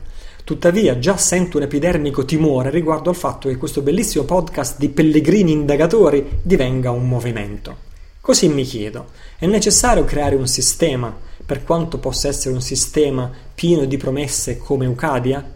Non si potrebbe accettare l'inaccettabile sistema della Matrix e muoversi al suo interno come degli hacker, come degli hacker cercandone i bachi? L'indagine che più mi interessa è questa, una mappatura dei bachi o bugs, in cui coloro che sono inseguiti possano trovare inviolabile rifugio, magari perché diventano invisibili. Non so se potrò essere in diretta non so se, e non so se so quel che dico, soprattutto perché ho pochissime cognizioni di causa sulla Matrix, solo a volte la percepisco attraverso vaghe sensazioni di straniamento, ma è già bellissimo trovare un luogo come questo che ospiti il mio andar tastoni. Grazie e ciao, grazie a te Anna per la tua domanda. Eh, innanzitutto sono d'accordo con te e la paura e fobia per l'istituzionalizzazione, come vedi, come sai, ci accomuna ed è anche mia. Eh, ora tu dici, va bene, a parte Eucadia, ripeto, tu dici un movimento, anch'io ho le tue stesse eh, incertezze o dubbi sul creare un movimento. Però ecco, tu dici i bug, quali, quali, bug ci potrebbero essere per nasconderci e scomparire in maniera tale che neanche ti vedono. E, di, e, questo dipende se vogliamo risolvere la cosa esclusivamente a livello individuale, no? Se vogliamo risolvere, che poi non è un risolvere, ma vogliamo, come dire, rimediare la situazione a puro livello individuale, io posso comprendere, posso anche rispettare questa idea. Di bug, se per questo ce ne sono tantissimi, e anzi, probabilmente il cosiddetto nuovo ordine mondiale, inteso come dittatura mondiale, è fatto talmente tanto da incompetenti e disorganizzati e persone di cattivo karma e che com- comunque non riusciranno mai a organizzarlo bene e sicuramente questi bug dureranno per tutta la nostra vita e forse anche la nostra figlia e anche dei nostri nipoti, anche se riescono a instaurare il cosiddetto nuovo ordine mondiale, inteso come dittatura. Quindi, che ti devo dire? Questi, eh, per esempio, io ho un amico, collega, fa il mio stesso lavoro online, che è canadese. È canadese, fa business, cioè vende i suoi prodotti e servizi quasi esclusivamente negli Stati Uniti la sua azienda ha la sede in Panama e lui vive in Giappone con la fidanzata. È la cosiddetta regola delle tre bandiere. Fai business in un posto, la tua azienda ha sede in un altro posto e tu vivi in un altro posto ancora. E non pensare che sia difficile, anche qui da noi è facilissimo realizzarlo. Tu con pochissime migliaia di euro puoi vendere i tuoi servizi in Italia con una ditta fondata a Cipro, mentre tu vivi per esempio a Malta anche qui la regola delle tre bandiere. E, e sono, sono, cose facili, sono un po' elitarie, soprattutto una, uno che non ha voglia di spostarsi, una famiglia ingombrante con tanti bambini o persone dal carattere molto conservatore, attaccato al passato e così via. Se uno riesce a fare questo e, e a sfruttare questi bachi, come ce ne sono tantissimi, uno gode di una libertà quasi illimitata, almeno se paragonata a quella delle persone, fra virgolette, normali. Quindi, come dire, i bug ci sono sempre, ci saranno sempre, e, che io non lo considero giusto dover eh, eh, ricorrere a questi, a questi rimedi a livello individuale. Cioè, torniamo al discorso della minoranza consapevole. C'è una minoranza consapevole, intelligente, veloce, furba, che è imprendibile rispetto alla Matrix e resterà sempre imprendibile perché sono le persone che assumono le proprie responsabilità, le proprie decisioni e agiscono quando c'è da di agire e non hanno paura di nulla ed è una minoranza. Lo, lo sai quando mi sono trasferito a Malta io? Mi sono trasferito a Malta appena si è iniziato a... ci sono state le prove che quegli imbecilli, con rispetto parlando, dei nostri parlamentari italiani stavano seriamente discutendo, come se fosse un argomento serio, eh, che da ora in poi una nuova legge secondo la quale i titolari di un blog dovevano essere iscritti all'ordine dei giornalisti. Appena ho letto questa notizia ho detto vabbè, diciamo qui con questa manica di imbecilli non si può più stare neanche un solo giorno in più. In quel momento ho iniziato a organizzare e a implementare da lì a poco il mio trasferimento a Malta.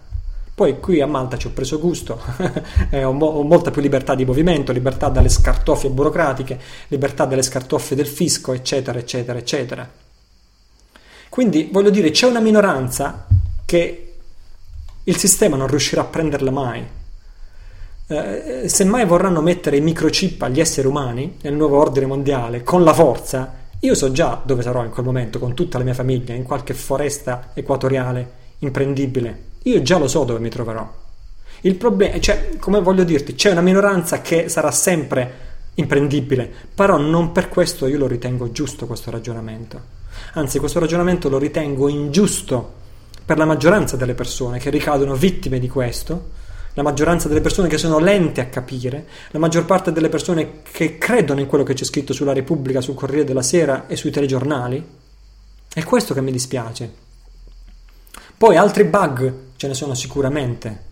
Eh, se tu li cerchi, eh, per esempio, eh, lo stesso fatto di lavorare online oggi, di offrire i tuoi prodotti e servizi tramite internet, già questo da solo è un bug in quanto tale, che ti dà dei margini di manovra e di libertà. Vivere in campagna con l'accesso all'acqua e il cibo è una forma di libertà, almeno finché non ti spruzzano sul tuo campo le scie chimiche e non ti chiedono poi di pagare le tasse perfino sui cavoli, cosa che può sempre succedere.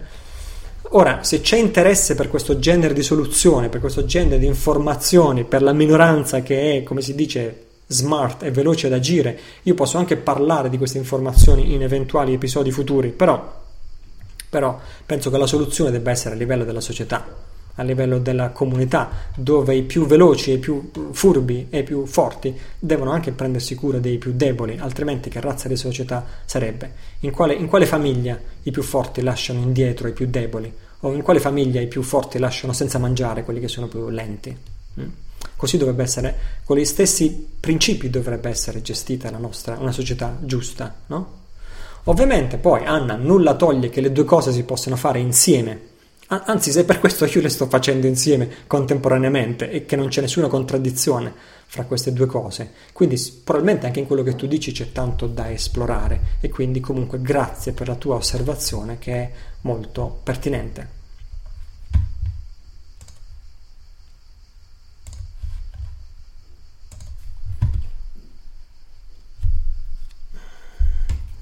Va bene, faccio una brevissima sosta qui, vediamo se ci sono feedback nella sala conferenza. È un po' difficile perché sono centinaia e centinaia ci sono centinaia e centinaia di feedback qui nella chat quindi è un po' difficile starli dietro. Va bene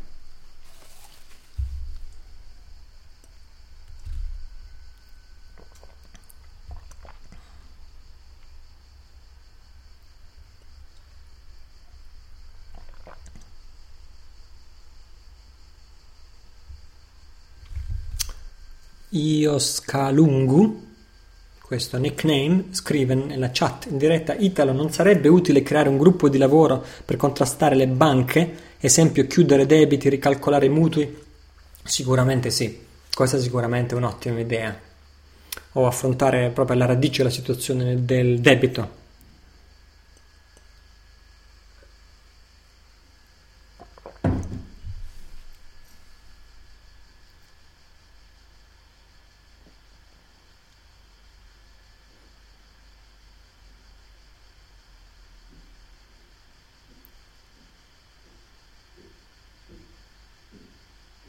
Italo, hai preso contatto con i Cavalieri di Malta? Risposta no.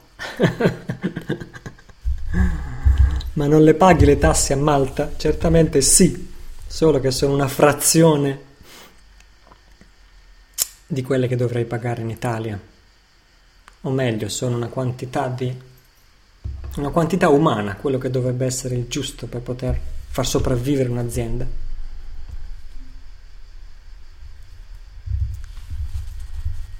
No, proprio G. La risposta alla tua domanda, non ho mai visto a Malta per strada i cavalieri di Malta. Lo confermo qui sotto giuramento, mai visti. Bene, domanda successiva. La domanda successiva è di nostro ascoltatore che si firma col nome di Capra Seduta. Però, caro Italo, questa è la domanda, stavo per scriverla, eccola qua. Nel momento in cui si passa all'azione, ho potuto notare che anche senza il pescatore di qui sopra. Questa è una polemica nei confronti di, un, di, uno, di, uno, che aveva scritto un commento al di sopra. Nel momento in cui si passa all'azione, la risposta più immediata della media è costruire un personal Jesus, ovvero semplificare in un simulacro la propria proiezione di flebile livello, oppure investire qualcuno della stessa qualifica. Ti senti pronto per gestire un'egregora di basso livello? Capra seduta, che qua ci vogliono tre lauree per capire come parli tu, bisogna essere veramente molto eruditi per capire quello che scrivi. Allora, un'egregora di basso livello, un'egregora di basso livello credo che significhi un'idea stupida, ecco, diciamo così, visto che egregora, traduco, significa una, una, una forma pensiero o qualcosa che assume forma e diventa realtà in virtù dei pensieri di coloro che la pensano? Allora, un egregore di basso livello è fondamentalmente un'idea stupida, così credo che traduco nel modo migliore la tua frase. Un'idea stupida, come tu dici, quella che gli altri proiettano su di te, qualcuno che sei un personal Jesus o un salvatore o un messia o un guru, e su questo sono perfettamente d'accordo con te, capro seduta. Quella del messia, quella del guru e quella del, del salvatore è la quintessenza di tutte le idee stupide, o se preferisci delle egregore di basso livello eh, eh, l'idea di un salvatore che, che, che, che è fasulla non esiste nella cristianità originaria, non esiste nelle religioni, nelle, nelle, tradizioni spirituali native, non esiste, fammelo ripetere, in nessuna tradizione spirituale nativa, originaria, autentica di nessuna parte del mondo. Non esiste. Esiste soltanto in una, in una, in una setta che sarebbe la falsa cristianità, la setta vaticana che si autodefinisce cristianità ed è in realtà la falsa cristianità, è l'unica religione in cui esiste questa visione di un salvatore che viene a porre fine ai nostri. Ed è l'idea più, più, più, più nefasta, è l'idea che più ha danneggiato l'umanità in millenni di storia. È stata interamente fabbricata dalla falsa cristianità e va di pari, palzo, di pari passo con un'altra falsa dottrina, che è la dottrina del peccato originale, che non è affatto neanche questa una dottrina assodata, è una dottrina a cui fior fiore di grandi teologi cristiani si sono ribellati per secoli e secoli contro l'assurdità di questa idea del peccato originale e hanno continuato a contestarla, ripeto, teologi cristiani, almeno per tutti i primi mille anni dopo Cristo cosiddetti, dove il concetto di questo peccato originale è io non sono degno, io non possiedo natura divina, io non possiedo un'essenza spirituale, io sono un povero disperso, demente, incompetente, questa è l'essenza del peccato originale e soprattutto io nasco in debito. Io sono in debito con qualcun altro per ottenere la mia salvezza e quindi sono in bancarotta. Vi ricorda qualcosa questo? A me sì. Come nello spirituale, così nel materiale come nel materiale, così nello spirituale, è sempre il debito che torna. Senza contare questa idea assurda che adorare un altro essere umano, noi non ci rendiamo conto che questa setta ha introdotto nella storia dell'umanità un elemento che prima non era mai esistito. Non esiste nessun'altra tradizione spirituale del mondo in cui si adora un altro essere umano. Questa è la più superstiziosa di tutte le, idol- le idolatrie. Non esiste nessuna, nella mia tradizione non adoriamo il Buddha, mica il Buddha è Dio. I maomettani non adorano Maometto come Dio, I, i, gli ebrei non adorano Mosè come Dio. È l'unica tradizione superstiziosa che adora un essere umano come Dio, nella più oscena delle idolatrie. Un essere umano, per definizione, è un essere umano non può che avere i suoi pregi e i suoi difetti, non può essere diverso da così. Quindi è questo, noi, è il punto di vista che noi dobbiamo diffondere per, per mettere fuori causa queste egregore di basso livello. dobbiamo essere semplici, dobbiamo dichiarare apertamente i nostri difetti. Io personalmente sono pieno di difetti. Invito sempre i miei amici, i miei studenti, ascoltatori a dichiarare apertamente che siamo pieni di difetti, a dichiarare apertamente quanto siamo incompetenti e anche di avere un po' di senso dell'umorismo riguardo a noi stessi, perché questo penso che è il migliore esempio che noi possiamo dare agli altri è il migliore antidoto alla sindrome del Messia, che è nefasta e ha già fatto tantissimi danni in questo mondo. Penso che la, il dubbio, la domanda di capra seduta era questo e penso di avergli eh, risposto.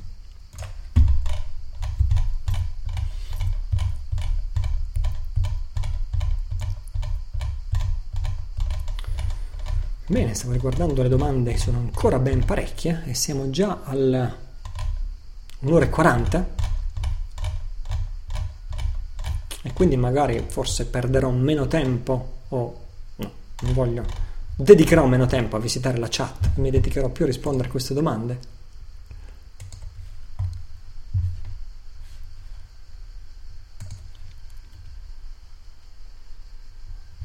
Ok, nel frattempo in diretta mi confermate di sentire la mia voce forte e chiara? Ah sì, ah no, mi ero perso là. Ok, perfetto. Ok, grazie.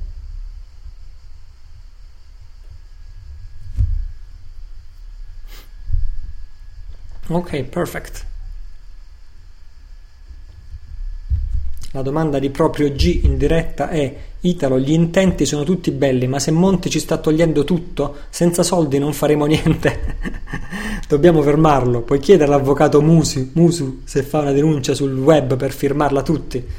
Proprio G, magari la situazione potrebbe essere risolta firmando una bella denuncia. Le denunce sono già state fatte, sono state firmate e come vedi non risolvono assolutamente niente.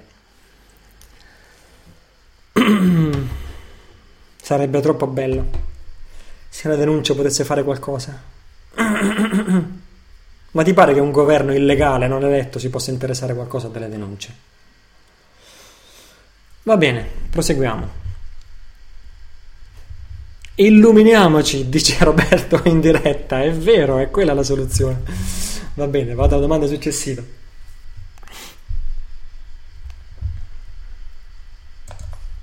La domanda successiva è di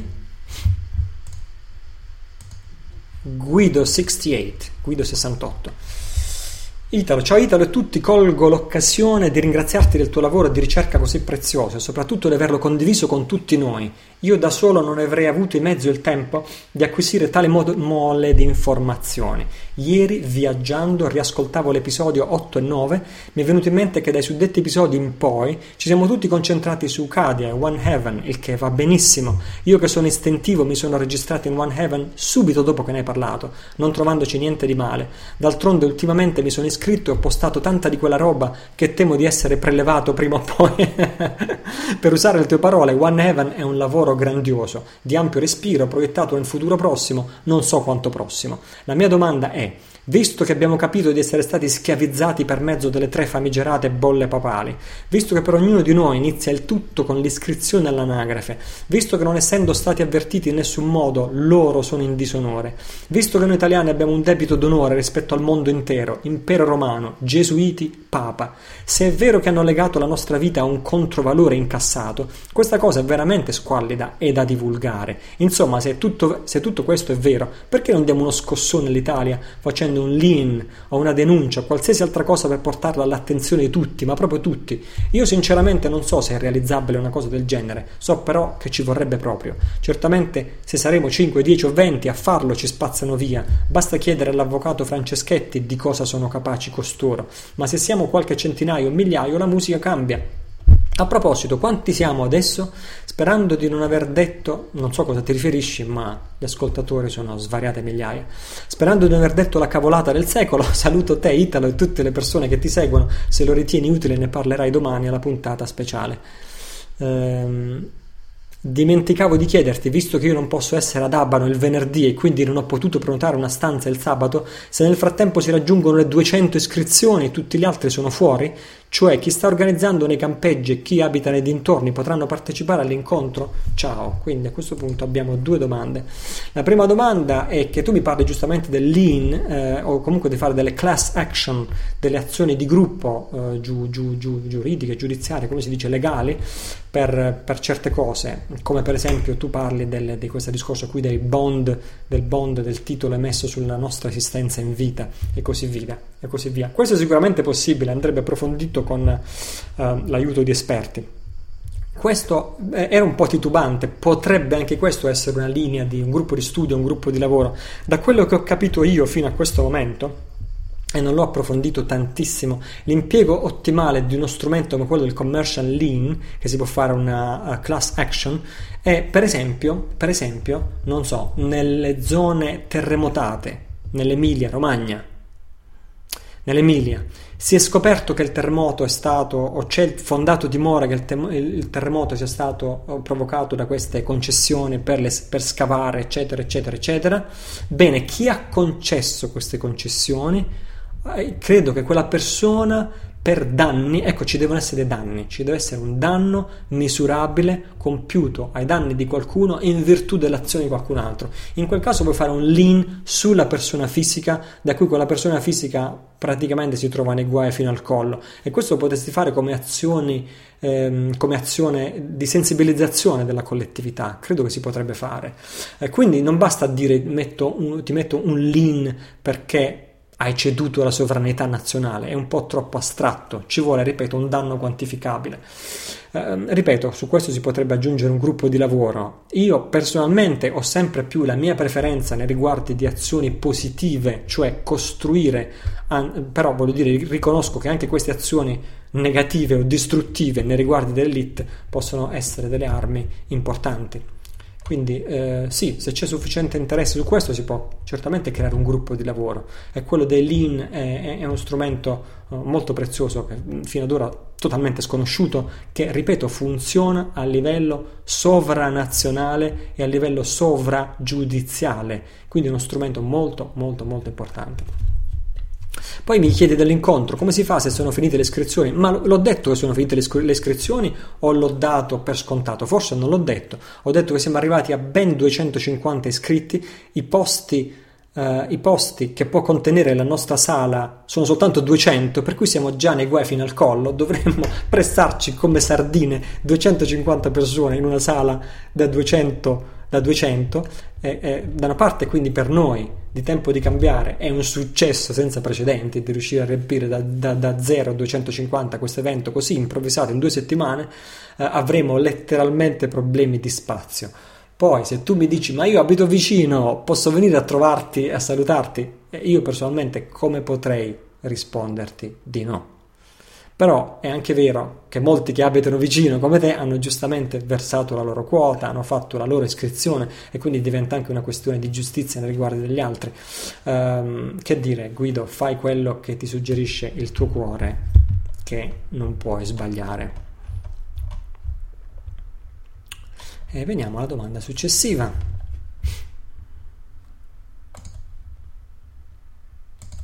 Che è una domanda di Daniela. Eccola qui. un sorso d'acqua perché qui continua a fare caldo. ok, Daniela, lascio una domanda per il quindicesimo episodio. Dalla vita impersonale del conte di Saint-Germain. Dice, finché non ti sarai rivolto definitivamente all'interno, io continuerò. Ogni accadimento ti spingerà a rivolgerti all'interno. Domanda di Daniela. È necessario che ogni cosa, tutto, vada sempre male affinché noi ci possiamo definitivamente rivolgere all'interno? Hmm, bella domanda, Daniela. Uh, sì, in un certo senso sì. In un certo senso però ti ripresenti anche questa è una metafora Anzi, è una specie di... Ehm, serve a motivarci quello che tu dici, serve a motivarci la nostra saggezza, nel nostro viaggio di scoperta, di risveglio, perché se vogliamo essere proprio rigorosi è, è, è una sorta di logica rovesciata. No? Eh, poi, perché semmai è vero il contrario, poiché non siamo consapevoli che le cose vanno male e continueranno ad andare male finché non siamo consapevoli, ma è anche vero il contrario, cioè che proprio perché non siamo consapevoli... Eh, eh, allora, da, cioè da una parte, poiché non siamo consapevoli, le cose vanno male, d'altro canto, al tempo stesso è giusto che le cose vadano ma- male affinché noi si possa diventare consapevoli. Insomma, è una specie di logica rovesciata o come due frecce che vanno in entrambi i sensi e in entrambi i sensi sono valide e in entrambi i sensi le affermazioni sono logiche e soprattutto hanno un significato utile per noi.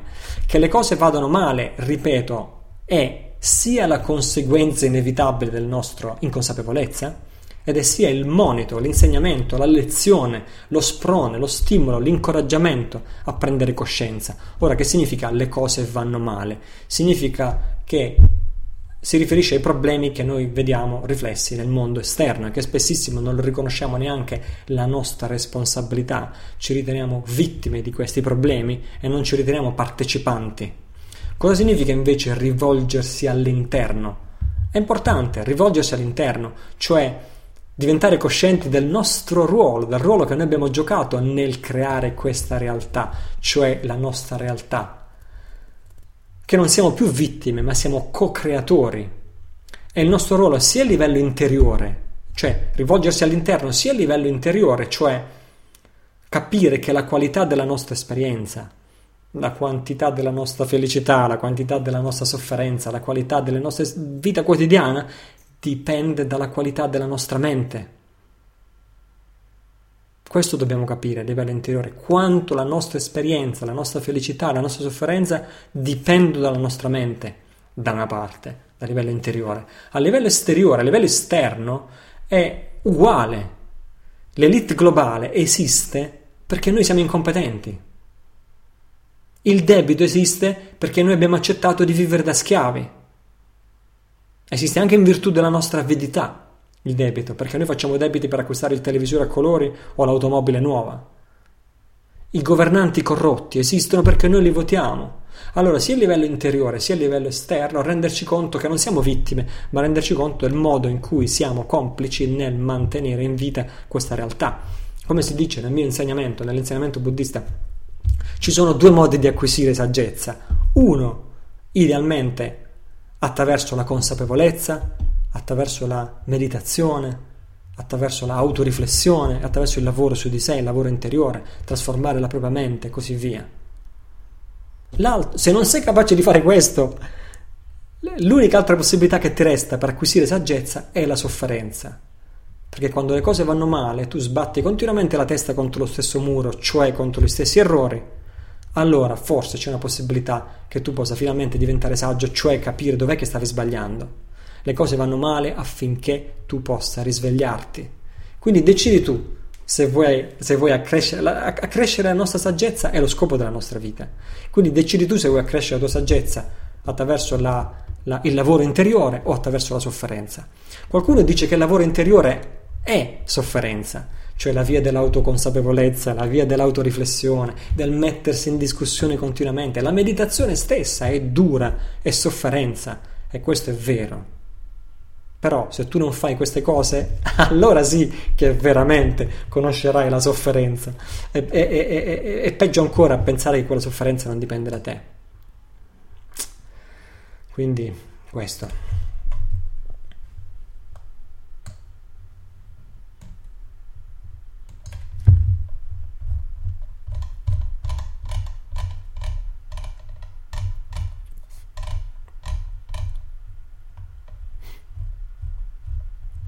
Ok, veniamo alla domanda successiva che dovrebbe essere di Roberto, ma un altro Roberto però, eh? non il Roberto di prima. In qualsiasi caso saluti anche Roberto, saluti a entrambi i Roberti.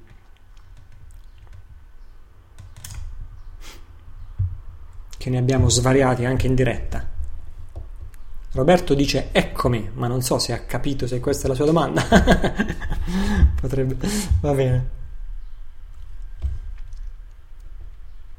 Eccoci la domanda di Roberto. Ciao Italo, ti faccio la domanda per la conferenza. Cosa ne pensi dell'uso di sostanze chiamate allucinogene, ma fra parentesi, lo sono davvero, per raggiungere stati di coscienza elevati? Ti ricordo che il professor Rick Strassman ha sperimentato il DMT, che viene prodotto anche dalla nostra ghiandola pineale. Esatto. E ha scritto un libro intitolato DMT, la molecola dello spirito. Sì, Roberto, conosco molto bene il lavoro di Rick Strassman. Nel Rig Veda si parla del soma. In Messico i funghi che sono chiamati la carne degli dei. In passato si faceva molto uso di queste sostanze, oggi sono state vietate. Non ti sembra strano? Grazie per la domanda Roberto, anche questa è molto pertinente. Queste sostanze che tu hai detto allucinogene, nel, dagli anni 80 è entrato in vigore un nuovo termine, una nuova ter- terminologia uh, create da alcuni ricercatori vengono chiamate enteogene. Molto bella questa parola, sostanze enteogene. Venivano chiamate enteogene proprio per differenziarle da un precedente aggettivo che era psichedelico. Prima negli anni 60 si diceva le sostanze psichedeliche, no? Negli anni 60 si era scoperto che queste sostanze potevano favorire un'espansione della coscienza, cioè i fautori della psichedelia dicevano non mettevano l'accento sull'aspetto di allucinazione, cioè che tu vedi cose che non esistono, ma si diceva, mettevano l'accento sul percepire un livello di esperienza che normalmente non è accessibile, ma che fa parte della realtà, è semplicemente una realtà cui noi non riusciamo ad accedere. con la nostra esperienza ordinaria dei cinque sensi. Sono come certe chiavi che aprono certe sen- serrature e queste serrature poi spalancano intere porte di percezione. Um, queste sostanze psichedeliche, mi riferisco alla prima ondata, quella degli anni 60, erano state inventate in laboratorio fin dagli anni 30, da molti anni prima. Sono sostanze mm, mm, per lo più innaturali, sono droghe.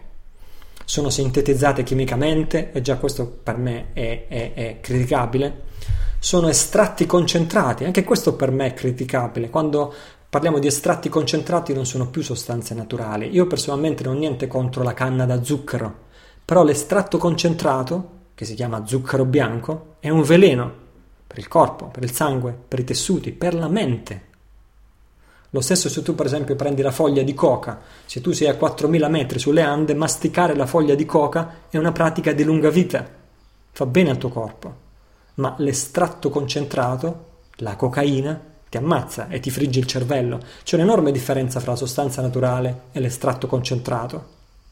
Io se- per questa ragione ho sempre sconsigliato questo genere di sostanze che venivano chiamate psichedeliche, le droghe, di sintesi chimiche, le ho sempre sconsigliate, anche se devo dire, ritengo che siano state ampiamente demonizzate. Un sacco di falsità si sono dette sulle sostanze psichedeliche, si dice che uccidono e fanno impazzire, invece poi anche qui si approfondisci, ti accorgi che non è vero niente. Per esempio, Albert Hoffman, l'inventore dell'LSD, svizzero, quello negli anni 30 sintetizzato in laboratorio l'LSD, ha, ha estratto il principio attivo dai funghi, cioè la psilocibina, l'ha inventata lui Bene, Albert Hoffman queste sostanze le ha utilizzate e le ha ricercate per tutta la vita ed è morto sano come un pesce e felice a 102 anni nel suo paesino della Svizzera e, e ha tenuto conferenze internazionali. Nel suo centesimo compleanno c'è stata una conferenza internazionale sulle sostanze psichedeliche dove lui ha tenuto una delle reazioni più brillanti e trascinanti a 100 anni dove ha detto fra l'altro che ha, eh, l'LSD mi ha trasmesso la gioia interiore, ha aperto la mia mente mi ha reso sensibile al miracolo della creazione. Queste sono alcune delle dichiarazioni che ha fatto Albert Hoffman in questa occasione. E poi c'è un altro caso famoso, quello di Francis Crick, che è un premio Nobel inglese, anche lui morto ultra ottantenne pochi anni fa, che è lo scopritore del DNA. Crick è il padre della genetica moderna e ha eh, affermato pubblicamente dopo aver preso il premio Nobel, ma molti anni dopo aver preso il premio Nobel, perché forse probabilmente gliel'avrebbero ritirato con, con il bigottismo che c'era a quei tempi, ha affermato pubblicamente che lui ha visto la struttura a doppia elica del DNA durante una sessione con l'LSD e ha dichiarato pubblicamente che ci, è da anni che ci lavorava, ma era impossibile, non riusciva, non riusciva, non riusciva a mettere insieme i pezzi e secondo lui non ci sarebbe mai riuscito se non l'avesse vista con i propri occhi questa struttura a doppia elica grazie all'LSD.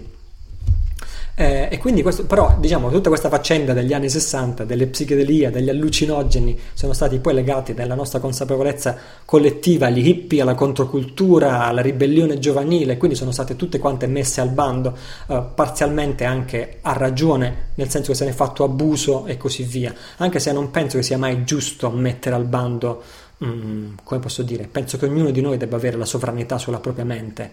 Se è legale l'alcol, penso che debba essere legale anche qualcosa che altera la nostra mente, se, se noi vogliamo esplorare la nostra mente anche in vie, eh, ripeto, io potrei essere contrario personalmente, ma non posso proibire ad altri di farlo. E qui chiudo la parentesi. Per quanto riguarda la tua domanda, invece, dicevo prima, eh, mh, superata questa ondata degli anni 60, cosiddetta psichedelica, è uscito un nuovo termine che si dice, un nuovo aggettivo enteogene, sostanza enteogene. Enteogene è molto più bello ed è molto più azzeccato al nostro discorso, perché enteogene significa sostanze che generano l'esperienza divina dentro di noi, en, teo, gene, generano l'esperienza di Dio dentro di noi, generano l'esperienza spirituale, generano l'esperienza della nostra essenza dentro di noi. Questo per sottolineare che sempre in tutte le tradizioni, a tutte le latitudini, queste sostanze innanzitutto sono, ultra, sono millenarie, sono usate, sempre state usate rigorosamente eh, a scopo spirituale, un uso sacro,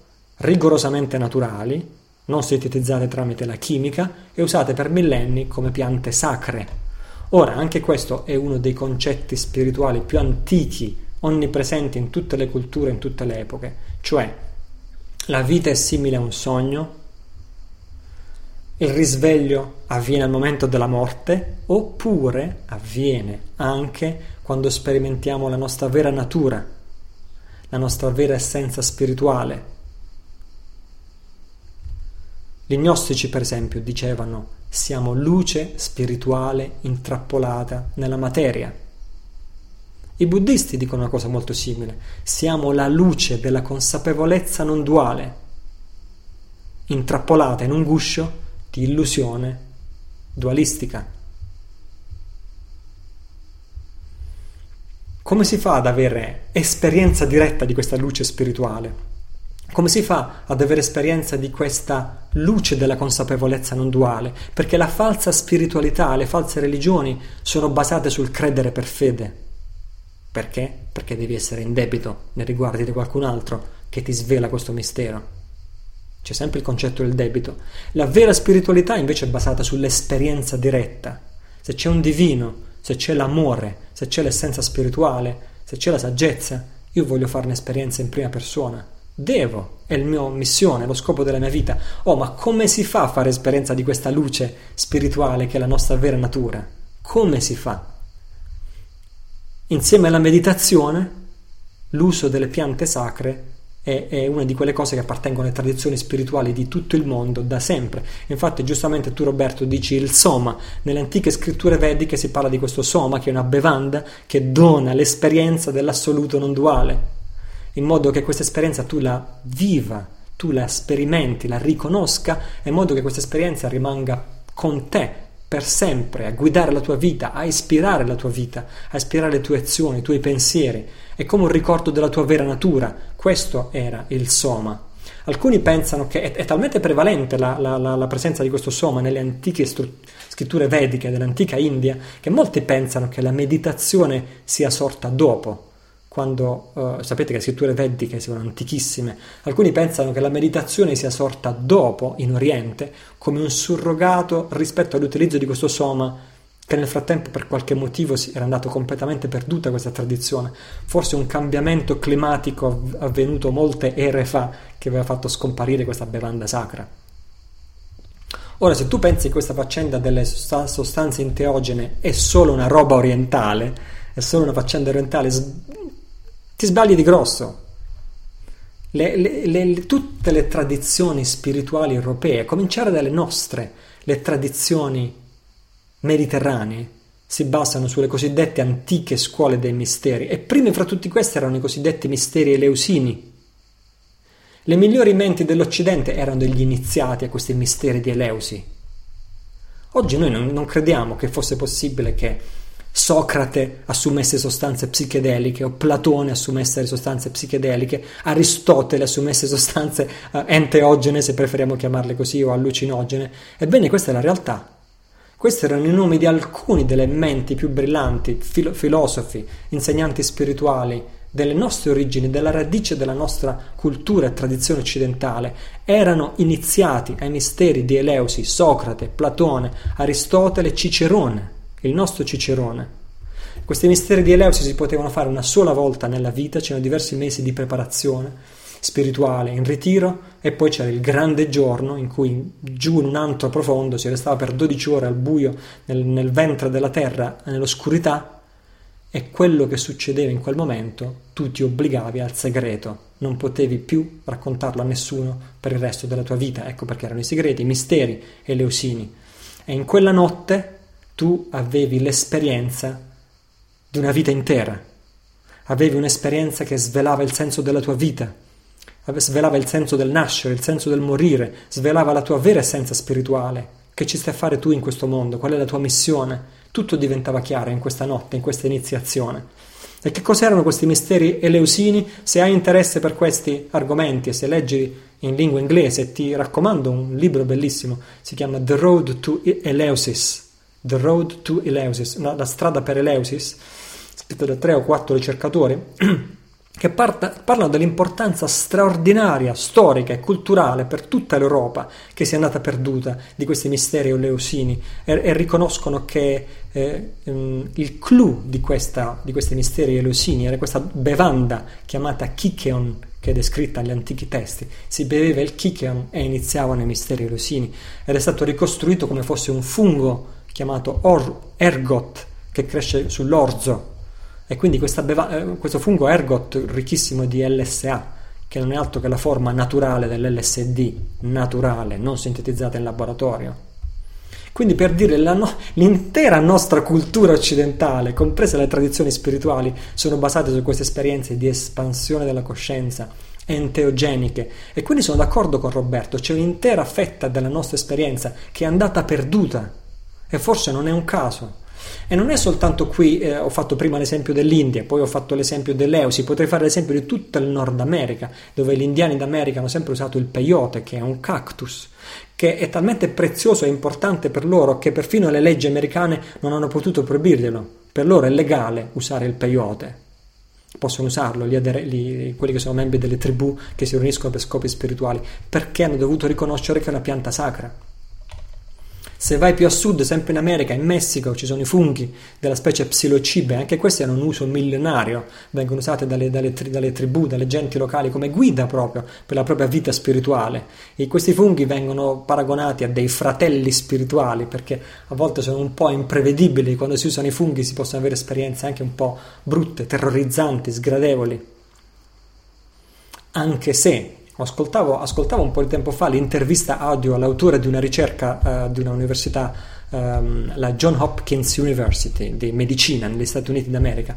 L'autore di una ricerca aveva preso un certo numero di studenti universitari che avevano esperienze, eh, eh, precedenti esperienze spirituali, questo è interessante quindi chi apparteneva a una tradizione, che ne so, di yoga, chi di meditazione e anche devotissimi cristiani di diverse denominazioni, varie chiese protestanti cristiane americane, però avevano in comune questa spiritualità e fatte, mm, hanno fatto queste successive esperienze, sessioni con questi funghi, psilocibe, cosiddetti funghi magici, e sono stati seguiti poi dopo come era cambiata la loro vita dopo un anno, dopo tre anni, dopo cinque anni, sette anni. Ecco perché è molto interessante questo studio.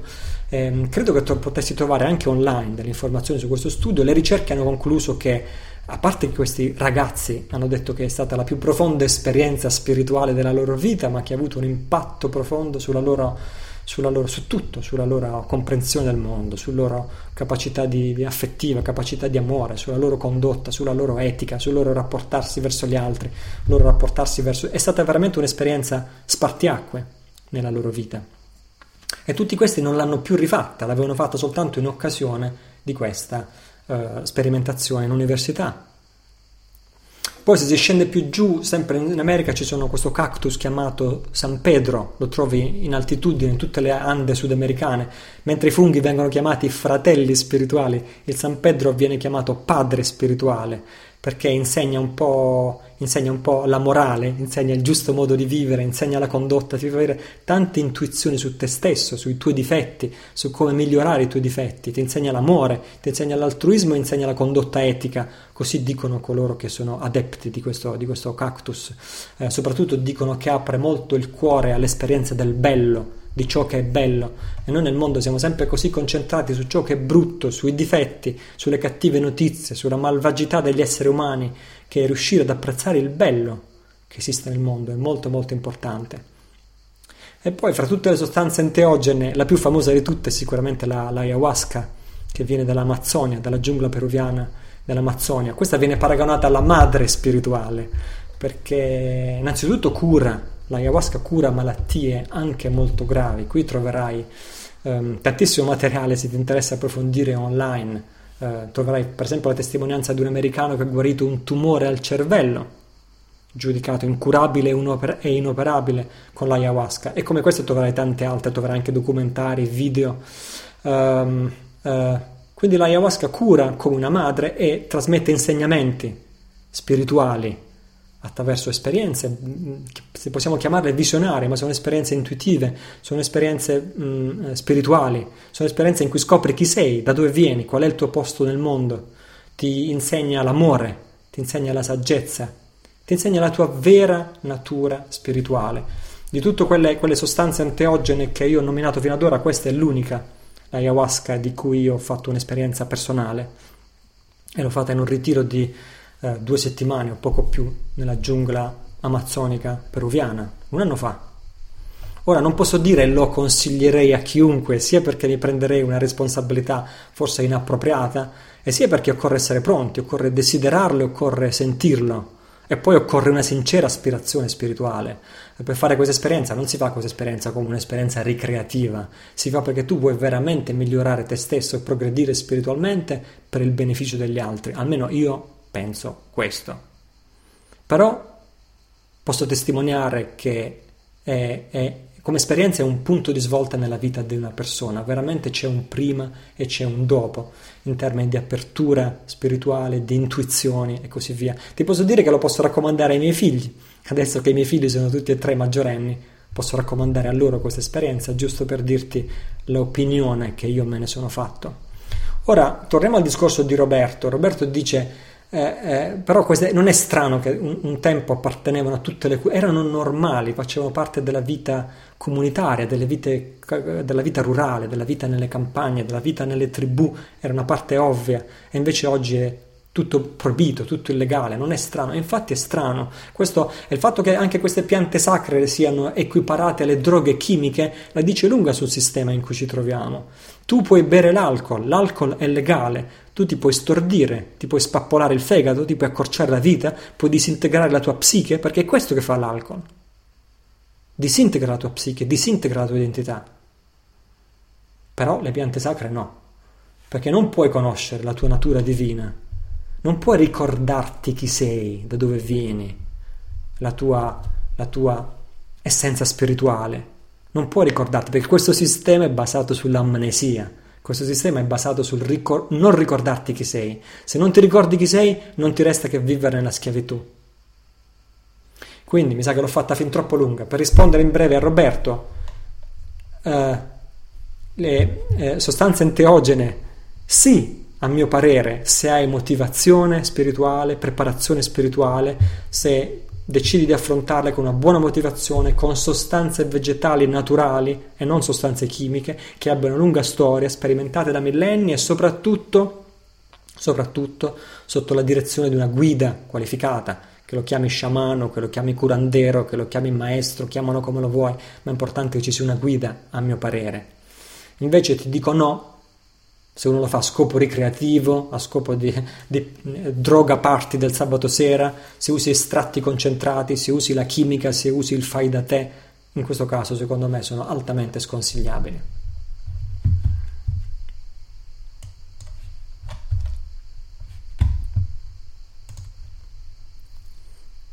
E qui faccio una breve pausa per poi passare alle domande successive.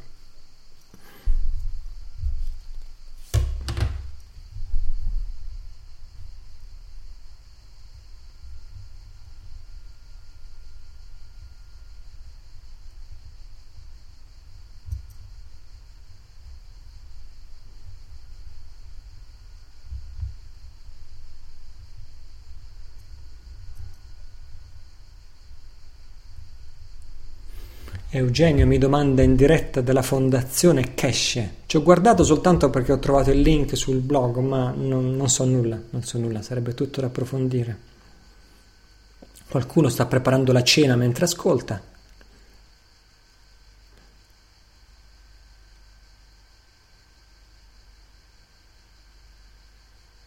Italo ti chiede un consiglio, cosa fare dei nostri risparmi ora? A questo punto, dopo due ore e un quarto di conferenza, preferisco rimandarti a uno degli episodi precedenti in cui ho risposto a questa domanda. Anzi, due, ben due episodi precedenti.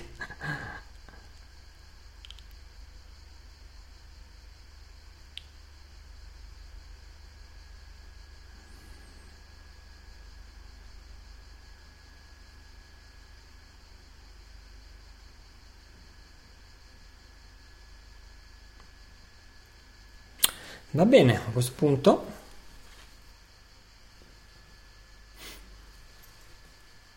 ok, ho preso fiato e vado alla domanda successiva. Vediamo, vediamo, vediamo, vediamo. Domanda successiva che potremmo trovarla qui, se la troviamo. Eccola qui, la domanda è di Omega o Omega, se la vuoi pronunciare alla greca, a cui vanno i miei saluti perché è qui con noi in diretta, quindi doppio ciao e doppi saluti a Omega Omega, che è qui con noi in diretta nella sala conferenze. Domanda per l'episodio 15. Molti ormai hanno cominciato a credere che sono stati schiavizzati dai governi tramite le bolle, papa- tramite le bolle papali. Non sarebbe più corretto dire che si sono schiavizzati da soli tramite l'incompetenza nel campo spirituale e che i governi successivamente hanno approfittato della situazione per instaurare una dittatura camuffata o diplomatica, poeticamente chiamata democrazia, senza cadere in disonore? Se un ladro viene derubato da un altro ladro, come può pretendere giustizia? Grazie Italo, un abbraccio universale. Grazie a te Omega o Omega, ricambio l'abbraccio universale. Ottima domanda davvero. Il quadro che dipingi è assolutamente esatto. Nessuno si potrebbe prendere un potere che tu non gli hai attribuito. E in questo caso la, eh, eh, ehm, eh, esatto, sono, sono, d'accordo con te, forse la, appena un po' questa similitudine, no? ladro, ladro, se un ladro denuncia un altro ladro, che diritto ha di fare questa denuncia? Eh, forse come similitudine non, è, eh, non, non, la vedo molto efficace, cioè forse è, sarebbe più accurata la solita, vecchia, eterna dinamica che si crea fra vittime e carnefice. Quella forse è la similitudine migliore. Il marito picchia la moglie, ma la moglie rimane a casa, mentre invece la porta era sempre rimasta aperta fin dall'inizio. Loro ci derubano, ma noi li andiamo pure a votare ogni domenica, ogni volta che ci sono le elezioni li andiamo a votare. È la solita dinamica eterna fra vittima e carnefice. Eh, credo che questo rappresenti bene, quindi è ovvio che non è uno colpevole e l'altro innocente. È, è molto complessa la, vittima, la, la dinamica che c'è fra vittima e carnefice. Eh, il karma che intercorre fra vittima e carnefice è così complesso che questa situazione la puoi ricostruire, la puoi rivoltare, la puoi spiegare in mille modi diversi e avresti sempre ragione. Puoi dire che il marito accumula karma negativo danneggiando la moglie, puoi dire che la moglie accumula karma negativo danneggiando il marito perché restando in casa permette al marito di sfogare i propri istinti peggiori e quindi di accumulare cattivo karma.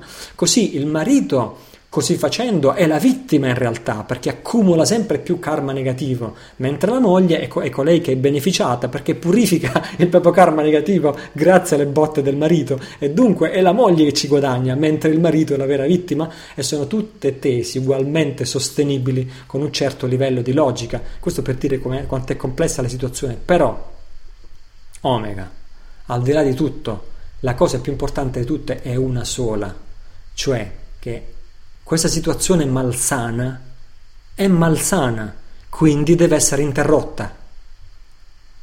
E questa è la cosa più importante su cui dobbiamo fermare la nostra attenzione, perché in questa casa sta avvenendo ciò che è male. Cosa significa male? Male è ciò che favorisce la sofferenza degli esseri viventi. Tutti gli esseri viventi, ora dal punto di vista assoluto si dice che il male e il bene non esistono, eccetera, eccetera, la solita tiritera. Però dal punto di vista pratico tutti gli esseri desiderano la felicità e cercano di evitare la sofferenza. Quindi ciò che favorisce la sofferenza noi lo chiamiamo male, ciò che favorisce la felicità noi convenzionalmente lo chiamiamo bene. Quando questa aspirazione alla felicità di tutti gli esseri viventi non è soddisfatta, quello noi lo chiamiamo male, quello deve essere interrotto. La sofferenza crea l'inferno nella vita di una persona, perché uno che soffre non può capire, per esempio, che la vita è simile a un sogno. Voglielo spiegare a uno che ha il mal di denti fortissimo che la vita è simile a un sogno.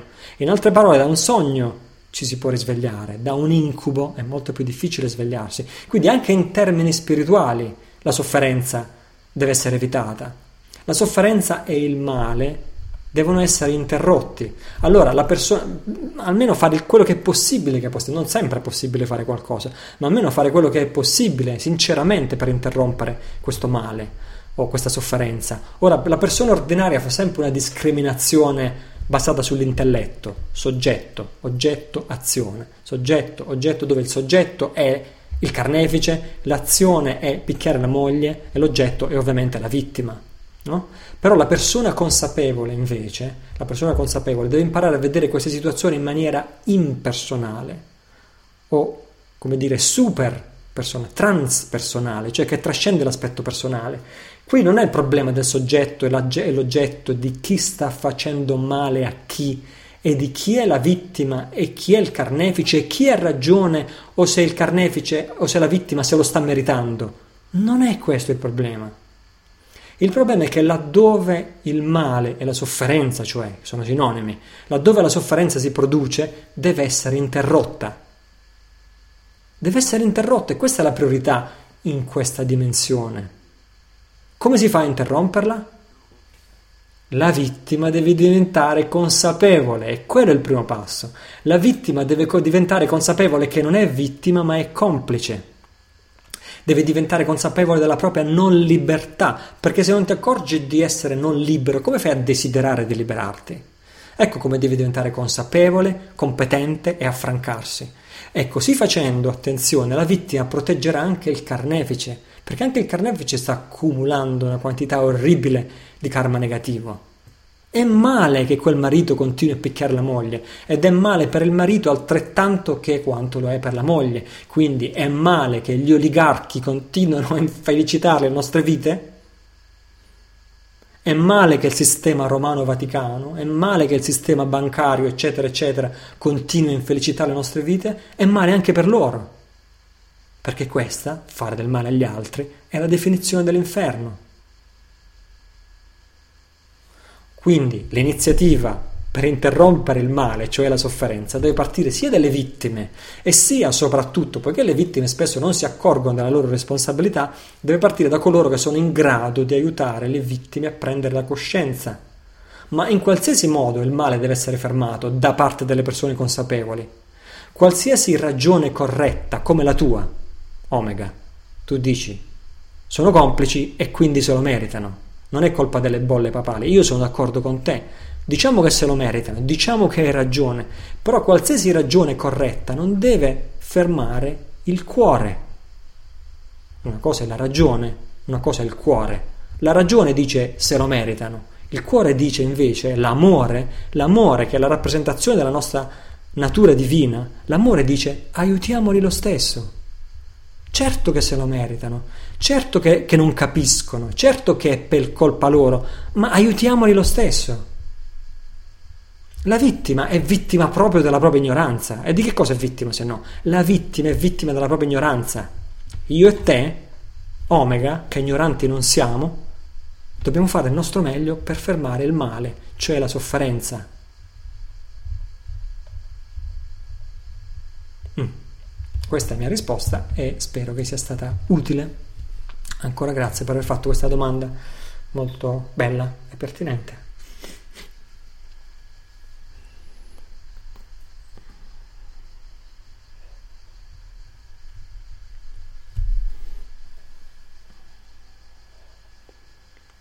Omega risponde in diretta, senza dubbio la sofferenza va interrotta, ma non tutti i progetti di liberazione possono funzionare.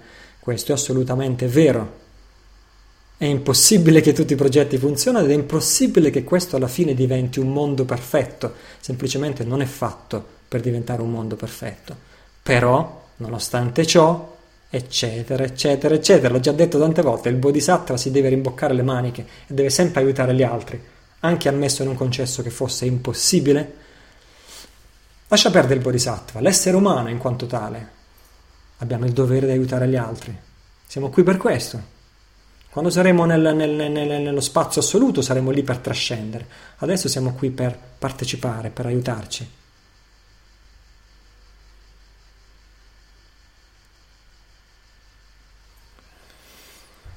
Ok, dice Roberto, non dobbiamo creare un mondo perfetto, ma un mondo migliore e questo sicuramente riassume la, sicuramente il mio punto di vista.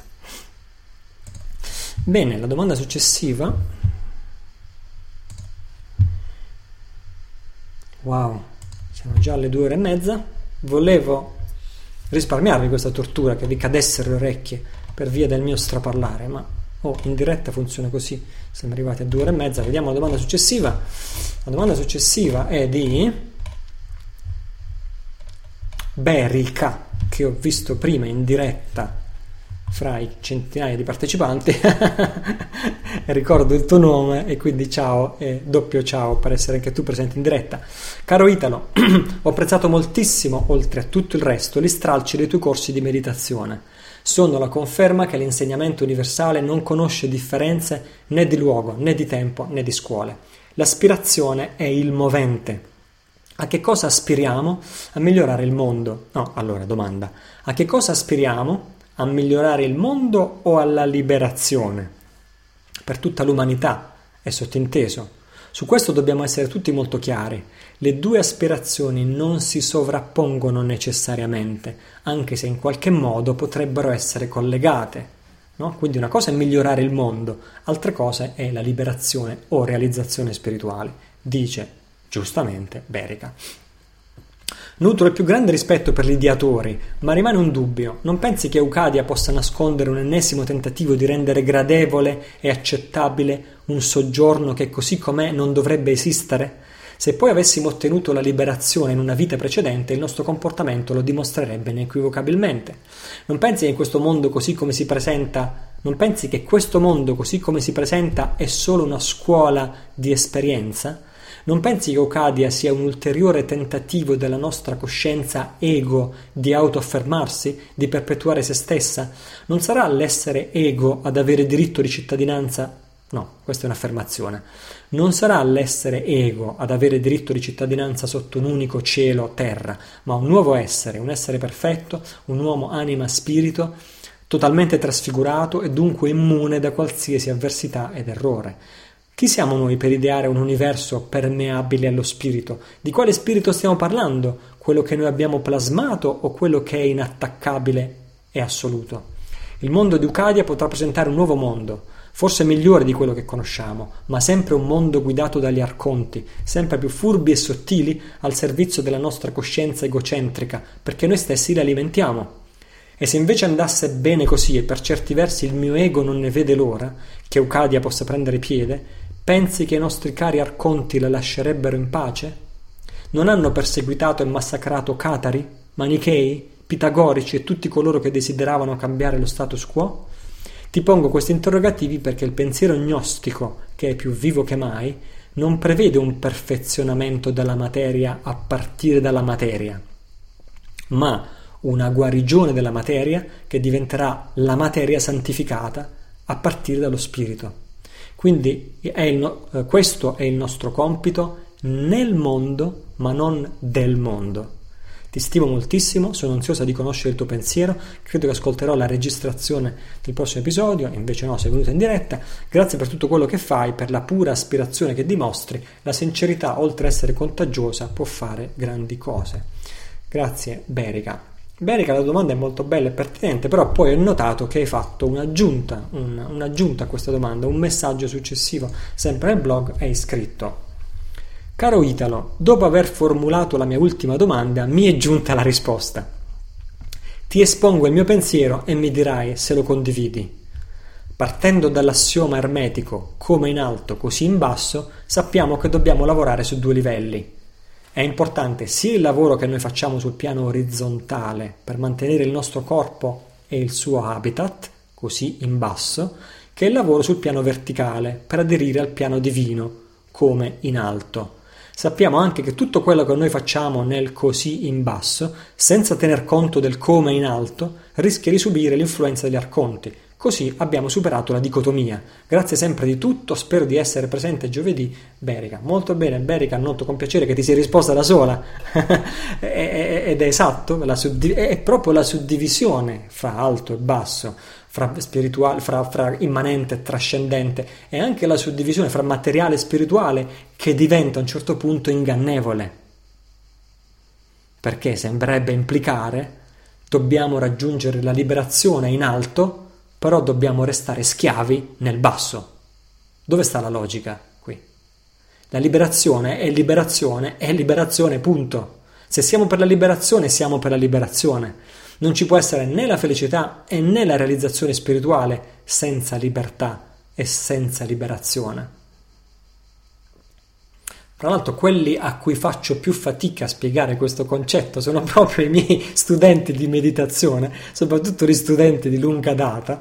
Eh, ehm, e, e, e, c'è, c'è, fra l'altro una straordinaria similitudine fra il pensiero gnostico che probabilmente segui tu e il pensiero buddista che è quello che seguo io. No? Cioè gli, gnostici dicono, gli gnostici dicono siamo luce spirituale intrappolata nella materia.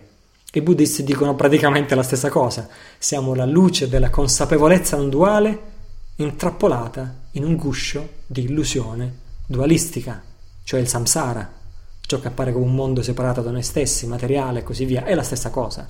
Quindi, sia in campo agnostico che in campo buddista, ci si potrebbe domandare perché perdere tempo a migliorare il mondo? Non abbiamo detto che il mondo è simile a un sogno? E che il sogno si infrange, si ottiene il risveglio sia quando questa esperienza di vita sarà finita e sia quando otteniamo lo stadio, lo, l'esperienza della consapevolezza non duale che è la nostra vera natura spirituale. Allora non dovremmo aspirare direttamente a quello, a che serve una mezza liberazione? Meglio raggiungere la piena liberazione. Ora, io dico certamente, hai ragione, questo non sarà mai un mondo perfetto, l'abbiamo appena finito di dire anche in, risposta alla domanda di Omega, in realtà il discorso è lo stesso, eh? è, una, è, una prosegu- è, un proseguimento dello stesso discorso che faceva prima Omega. Questo mondo non è destinato, non sarà mai un mondo perfetto, però se tu vuoi praticare la liberazione spirituale, come puoi rassegnarti alla schiavitù materiale? È una completa incongruenza, è come se tu vuoi parlare l'inglese però non vuoi imparare la lingua inglese. non so se ci azzecca questa, questa, similitudine. Tu sei qui in questa dimensione, no? Che è la dimensione relativa, materiale. Ci sarà pure una ragione per cui sei qui, no? È qui che devi imparare la liberazione. Fammelo ripetere, è in questa dimensione che devi imparare la liberazione. Poi quando sarai libero da questo mondo potrai praticarla, la liberazione. In altre parole, è qui che devi imparare l'inglese, poi dopo potrai praticarlo. Che senso ha voglio praticarlo nel futuro, ma non lo voglio imparare nel presente? La liberazione è liberazione, punto e basta, è sempre la stessa cosa. E la liberazione comincia aprendo gli occhi, guardandosi intorno, smettendo di essere concentrati su se stessi, perché anche nella pratica spirituale c'è il rischio di essere concentrati esclusivamente su se stessi. Quindi iniziamo a aprire gli occhi, guardiamoci intorno e passiamo al livello sociale. E tu vedi che c'è un'intera società non una, due, tre persone, un'intera società che è asservita, è uno stato di schiavitù, al debito, asservita al debito, perché questa società è una società basata sul debito, non è vero che è una società basata sul lavoro, come dice la Costituzione italiana. Gli stati a loro volta sono asserviti al debito verso le banche. Ci sono governanti che hanno capito questo, hanno cercato di fare il bene al popolo, hanno cercato di riappropriarsi della moneta, eh, eh, John Kennedy ha cercato di riappropriarsi la moneta. Diceva perché la moneta la devono stampare le banche private? Scusa, io sono lo Stato, la moneta la stampo io e se permetti lo faccio in favore del popolo. L'hanno ammazzato. In Italia Aldo Moro ha avuto la stessa idea, ha iniziato a stampare le 500 lire, prima di metallo e poi di carta. È morto ammazzato anche lui.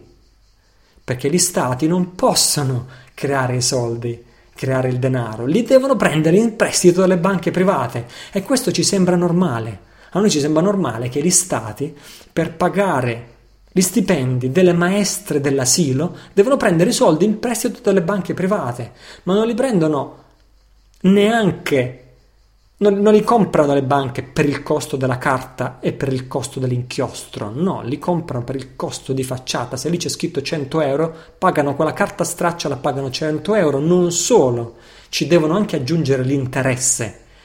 Ci potrebbe essere una situazione più assurda, ma se arrivasse un alieno oggi in questo mondo, dice, ci potrebbe essere una situazione più assurda di questa, dove lo Stato prende in prestito a interesse della carta straccia, riversando poi il debito sui cittadini nella forma di tasse.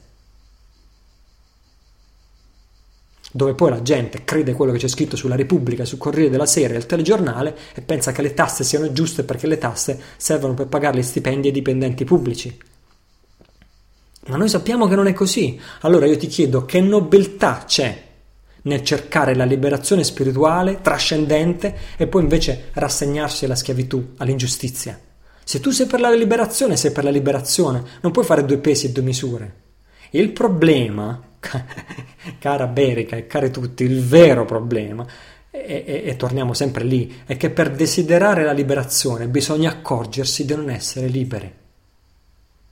Fammelo ripetere, perché questo è vero nell'ambito materiale ed è vero nell'ambito spirituale. Non puoi iniziare il tuo percorso in ambito spirituale se non ti accorgi di non essere libero. Se sei soddisfatto del guardare la partita di calcio la domenica e, e, e qualcos'altro del genere, di comprarti il televisore nuovo.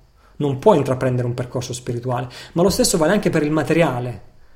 Per desiderare la liberazione devi accorgerti prima di non essere libero e qui entra in gioco la nostra amnesia.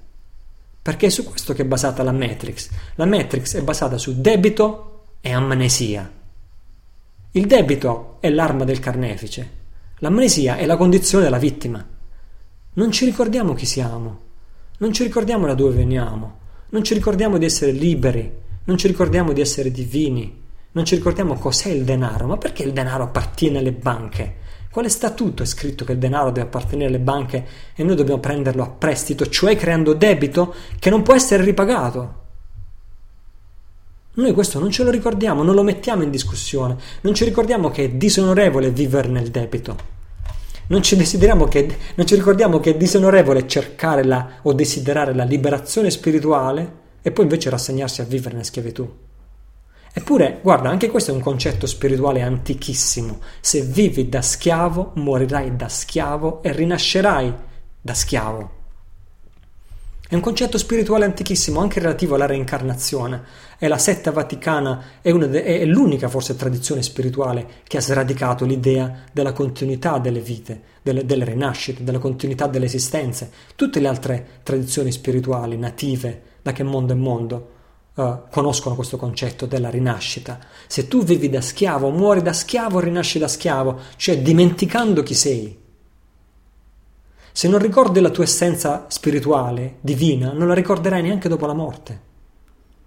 Se invece conosci la tua essenza spirituale, conosci la tua natura divina, sei disposto a morire per questa, sei disposto a morire piuttosto che rinunciare, piuttosto che lasciarla calpestare, allora tu morirai da uomo libero e rinascerai da uomo libero ricordandoti chi sei. Non occorre neanche andare a guardarsi i testi spirituali, questi sono i valori più antichi su cui è basata la nostra cultura. Questo che ho detto io è il discorso che fa, come si chiama? Mel Gibson agli scozzesi di Braveheart, gli dice queste cose. Se tu sei libero, sei libero, punto, non conta vivere e morire. Se sei libero non vale la pena mm, mm, vivere da prigioniero. E questo è il discorso che fa Braveheart.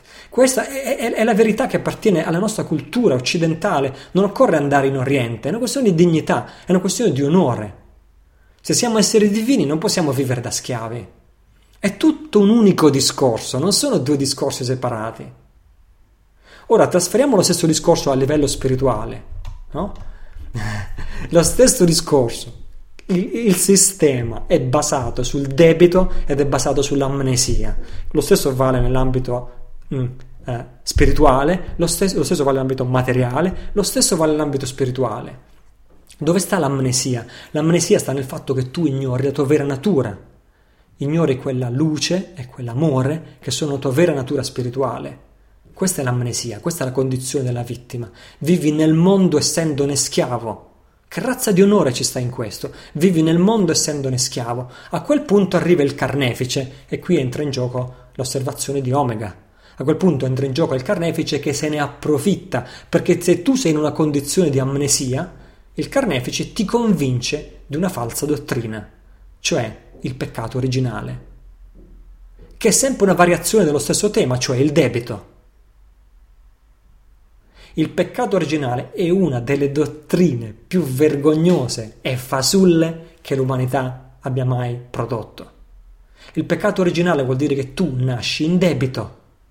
Se tu nasci in debito non sei libero, cioè per la tua liberazione dipendi da un salvatore, che è un altro dei concetti più vergognosi mai formulati da essere umano, per la tua liberazione dipendi da un salvatore, oppure dipendi da un ministro di culto che debba assolvere i tuoi peccati.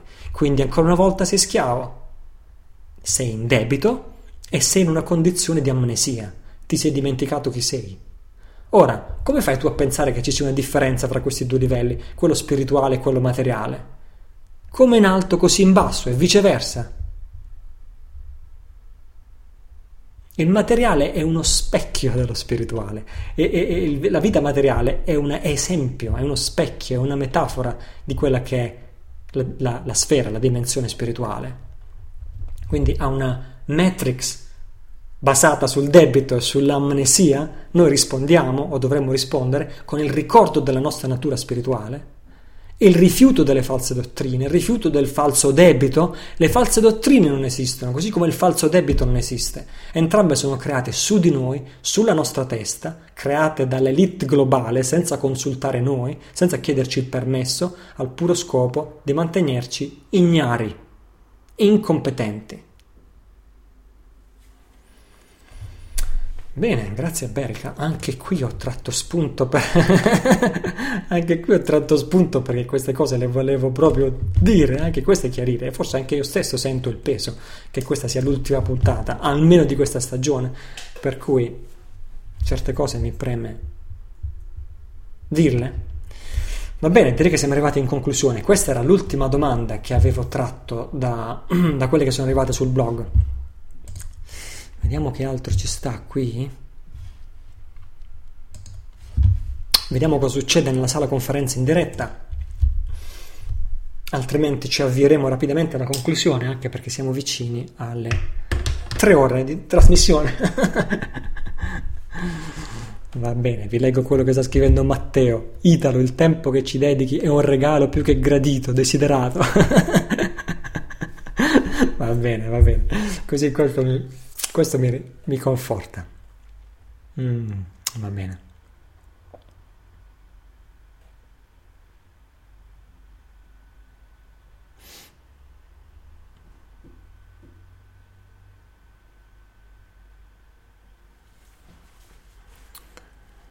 Mm. No, non mi chiedete opinioni su altre persone, perché di tutte le persone che, soprattutto quelle che si impegnano per il bene, io credo tutto il bene possibile, tutto il bene possibile per tutte le altre persone, quindi non mi chiedete opinioni su persone.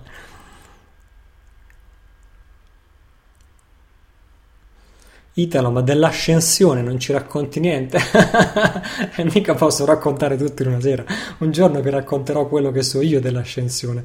Anzi, un giorno potete addirittura decidere di fare un corso di meditazione intensivo su quello che so io che è la vera tecnica per realizzare l'ascensione. Ed è genuina, non è inventata dalla New Age, ma una tradizione millenaria creata dai maestri della mia tradizione. Se interessa a qualcuno potrei fare un bel corso di ascensione vera. Va bene. Poi vediamo che altre domande. Italo, ma se nessuno vota, che governo mettono? Questa domanda è una domanda sbagliata. Ripensaci e fai la domanda meglio la prossima volta. Va bene, direi che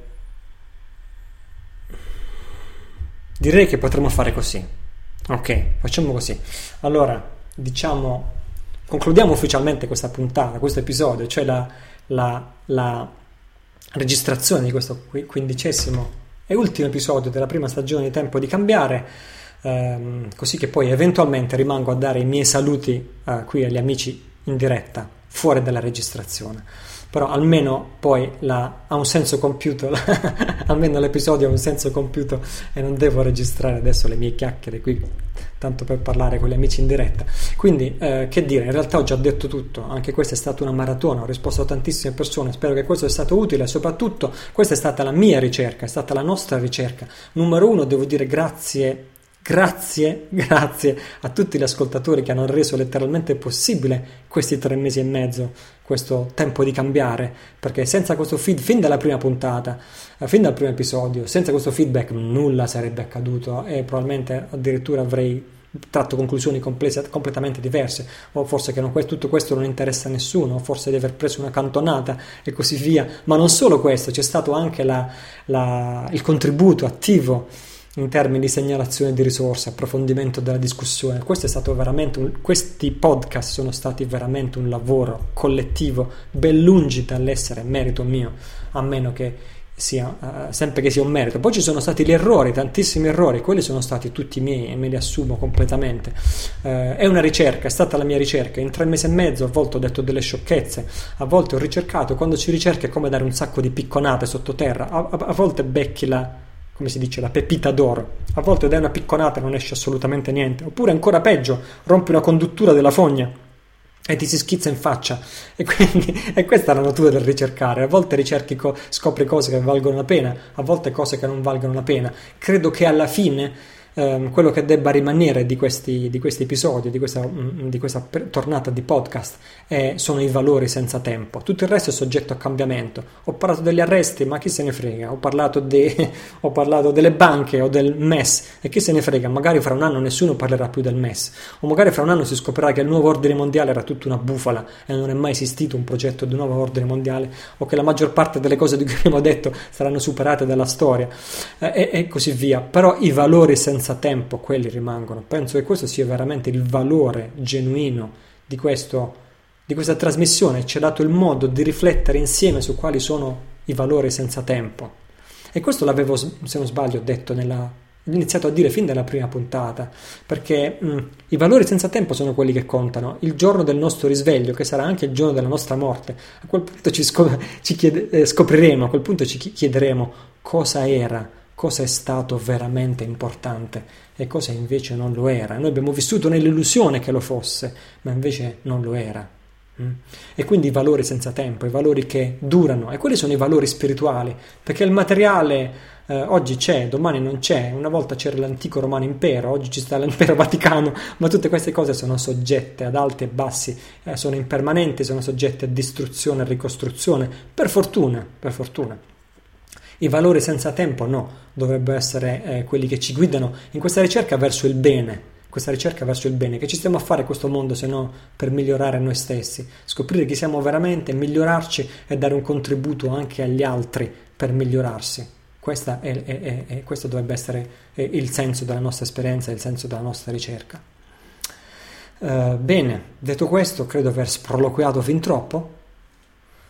Um, che dire, a questo punto io interrompo, interrompo il podcast proprio, interrompo la trasmissione, questo significa che giovedì prossimo non ci sarà un'altra trasmissione e questo significa che io stesso in questo momento non ho la più pallida idea di quando ci sarà la prossima trasmissione, per cui l'unico modo di restare in contatto, e non lo dico per retorica, l'unico modo di restare in contatto con questo podcast, se ti ha trasmesso qualcosa, è attraverso la mailing list a questo punto. Fammelo spiegare per bene. Devi mettere il tuo nome e indirizzo, così ti posso avvisare quando, sia quando si riprende e sia ti posso avvisare se per caso non so, magari esce fuori qualche puntata straordinaria, qualche episodio straordinario, qualcosa di inatteso, qualcosa che penso sia importante commentare o qualcosa che penso sia importante condividere perché non escludo che io stesso, non escludo che io stesso senta una grande nostalgia di questo appuntamento settimanale con i miei amici, quindi il bisogno di condividere con voi qualcosa.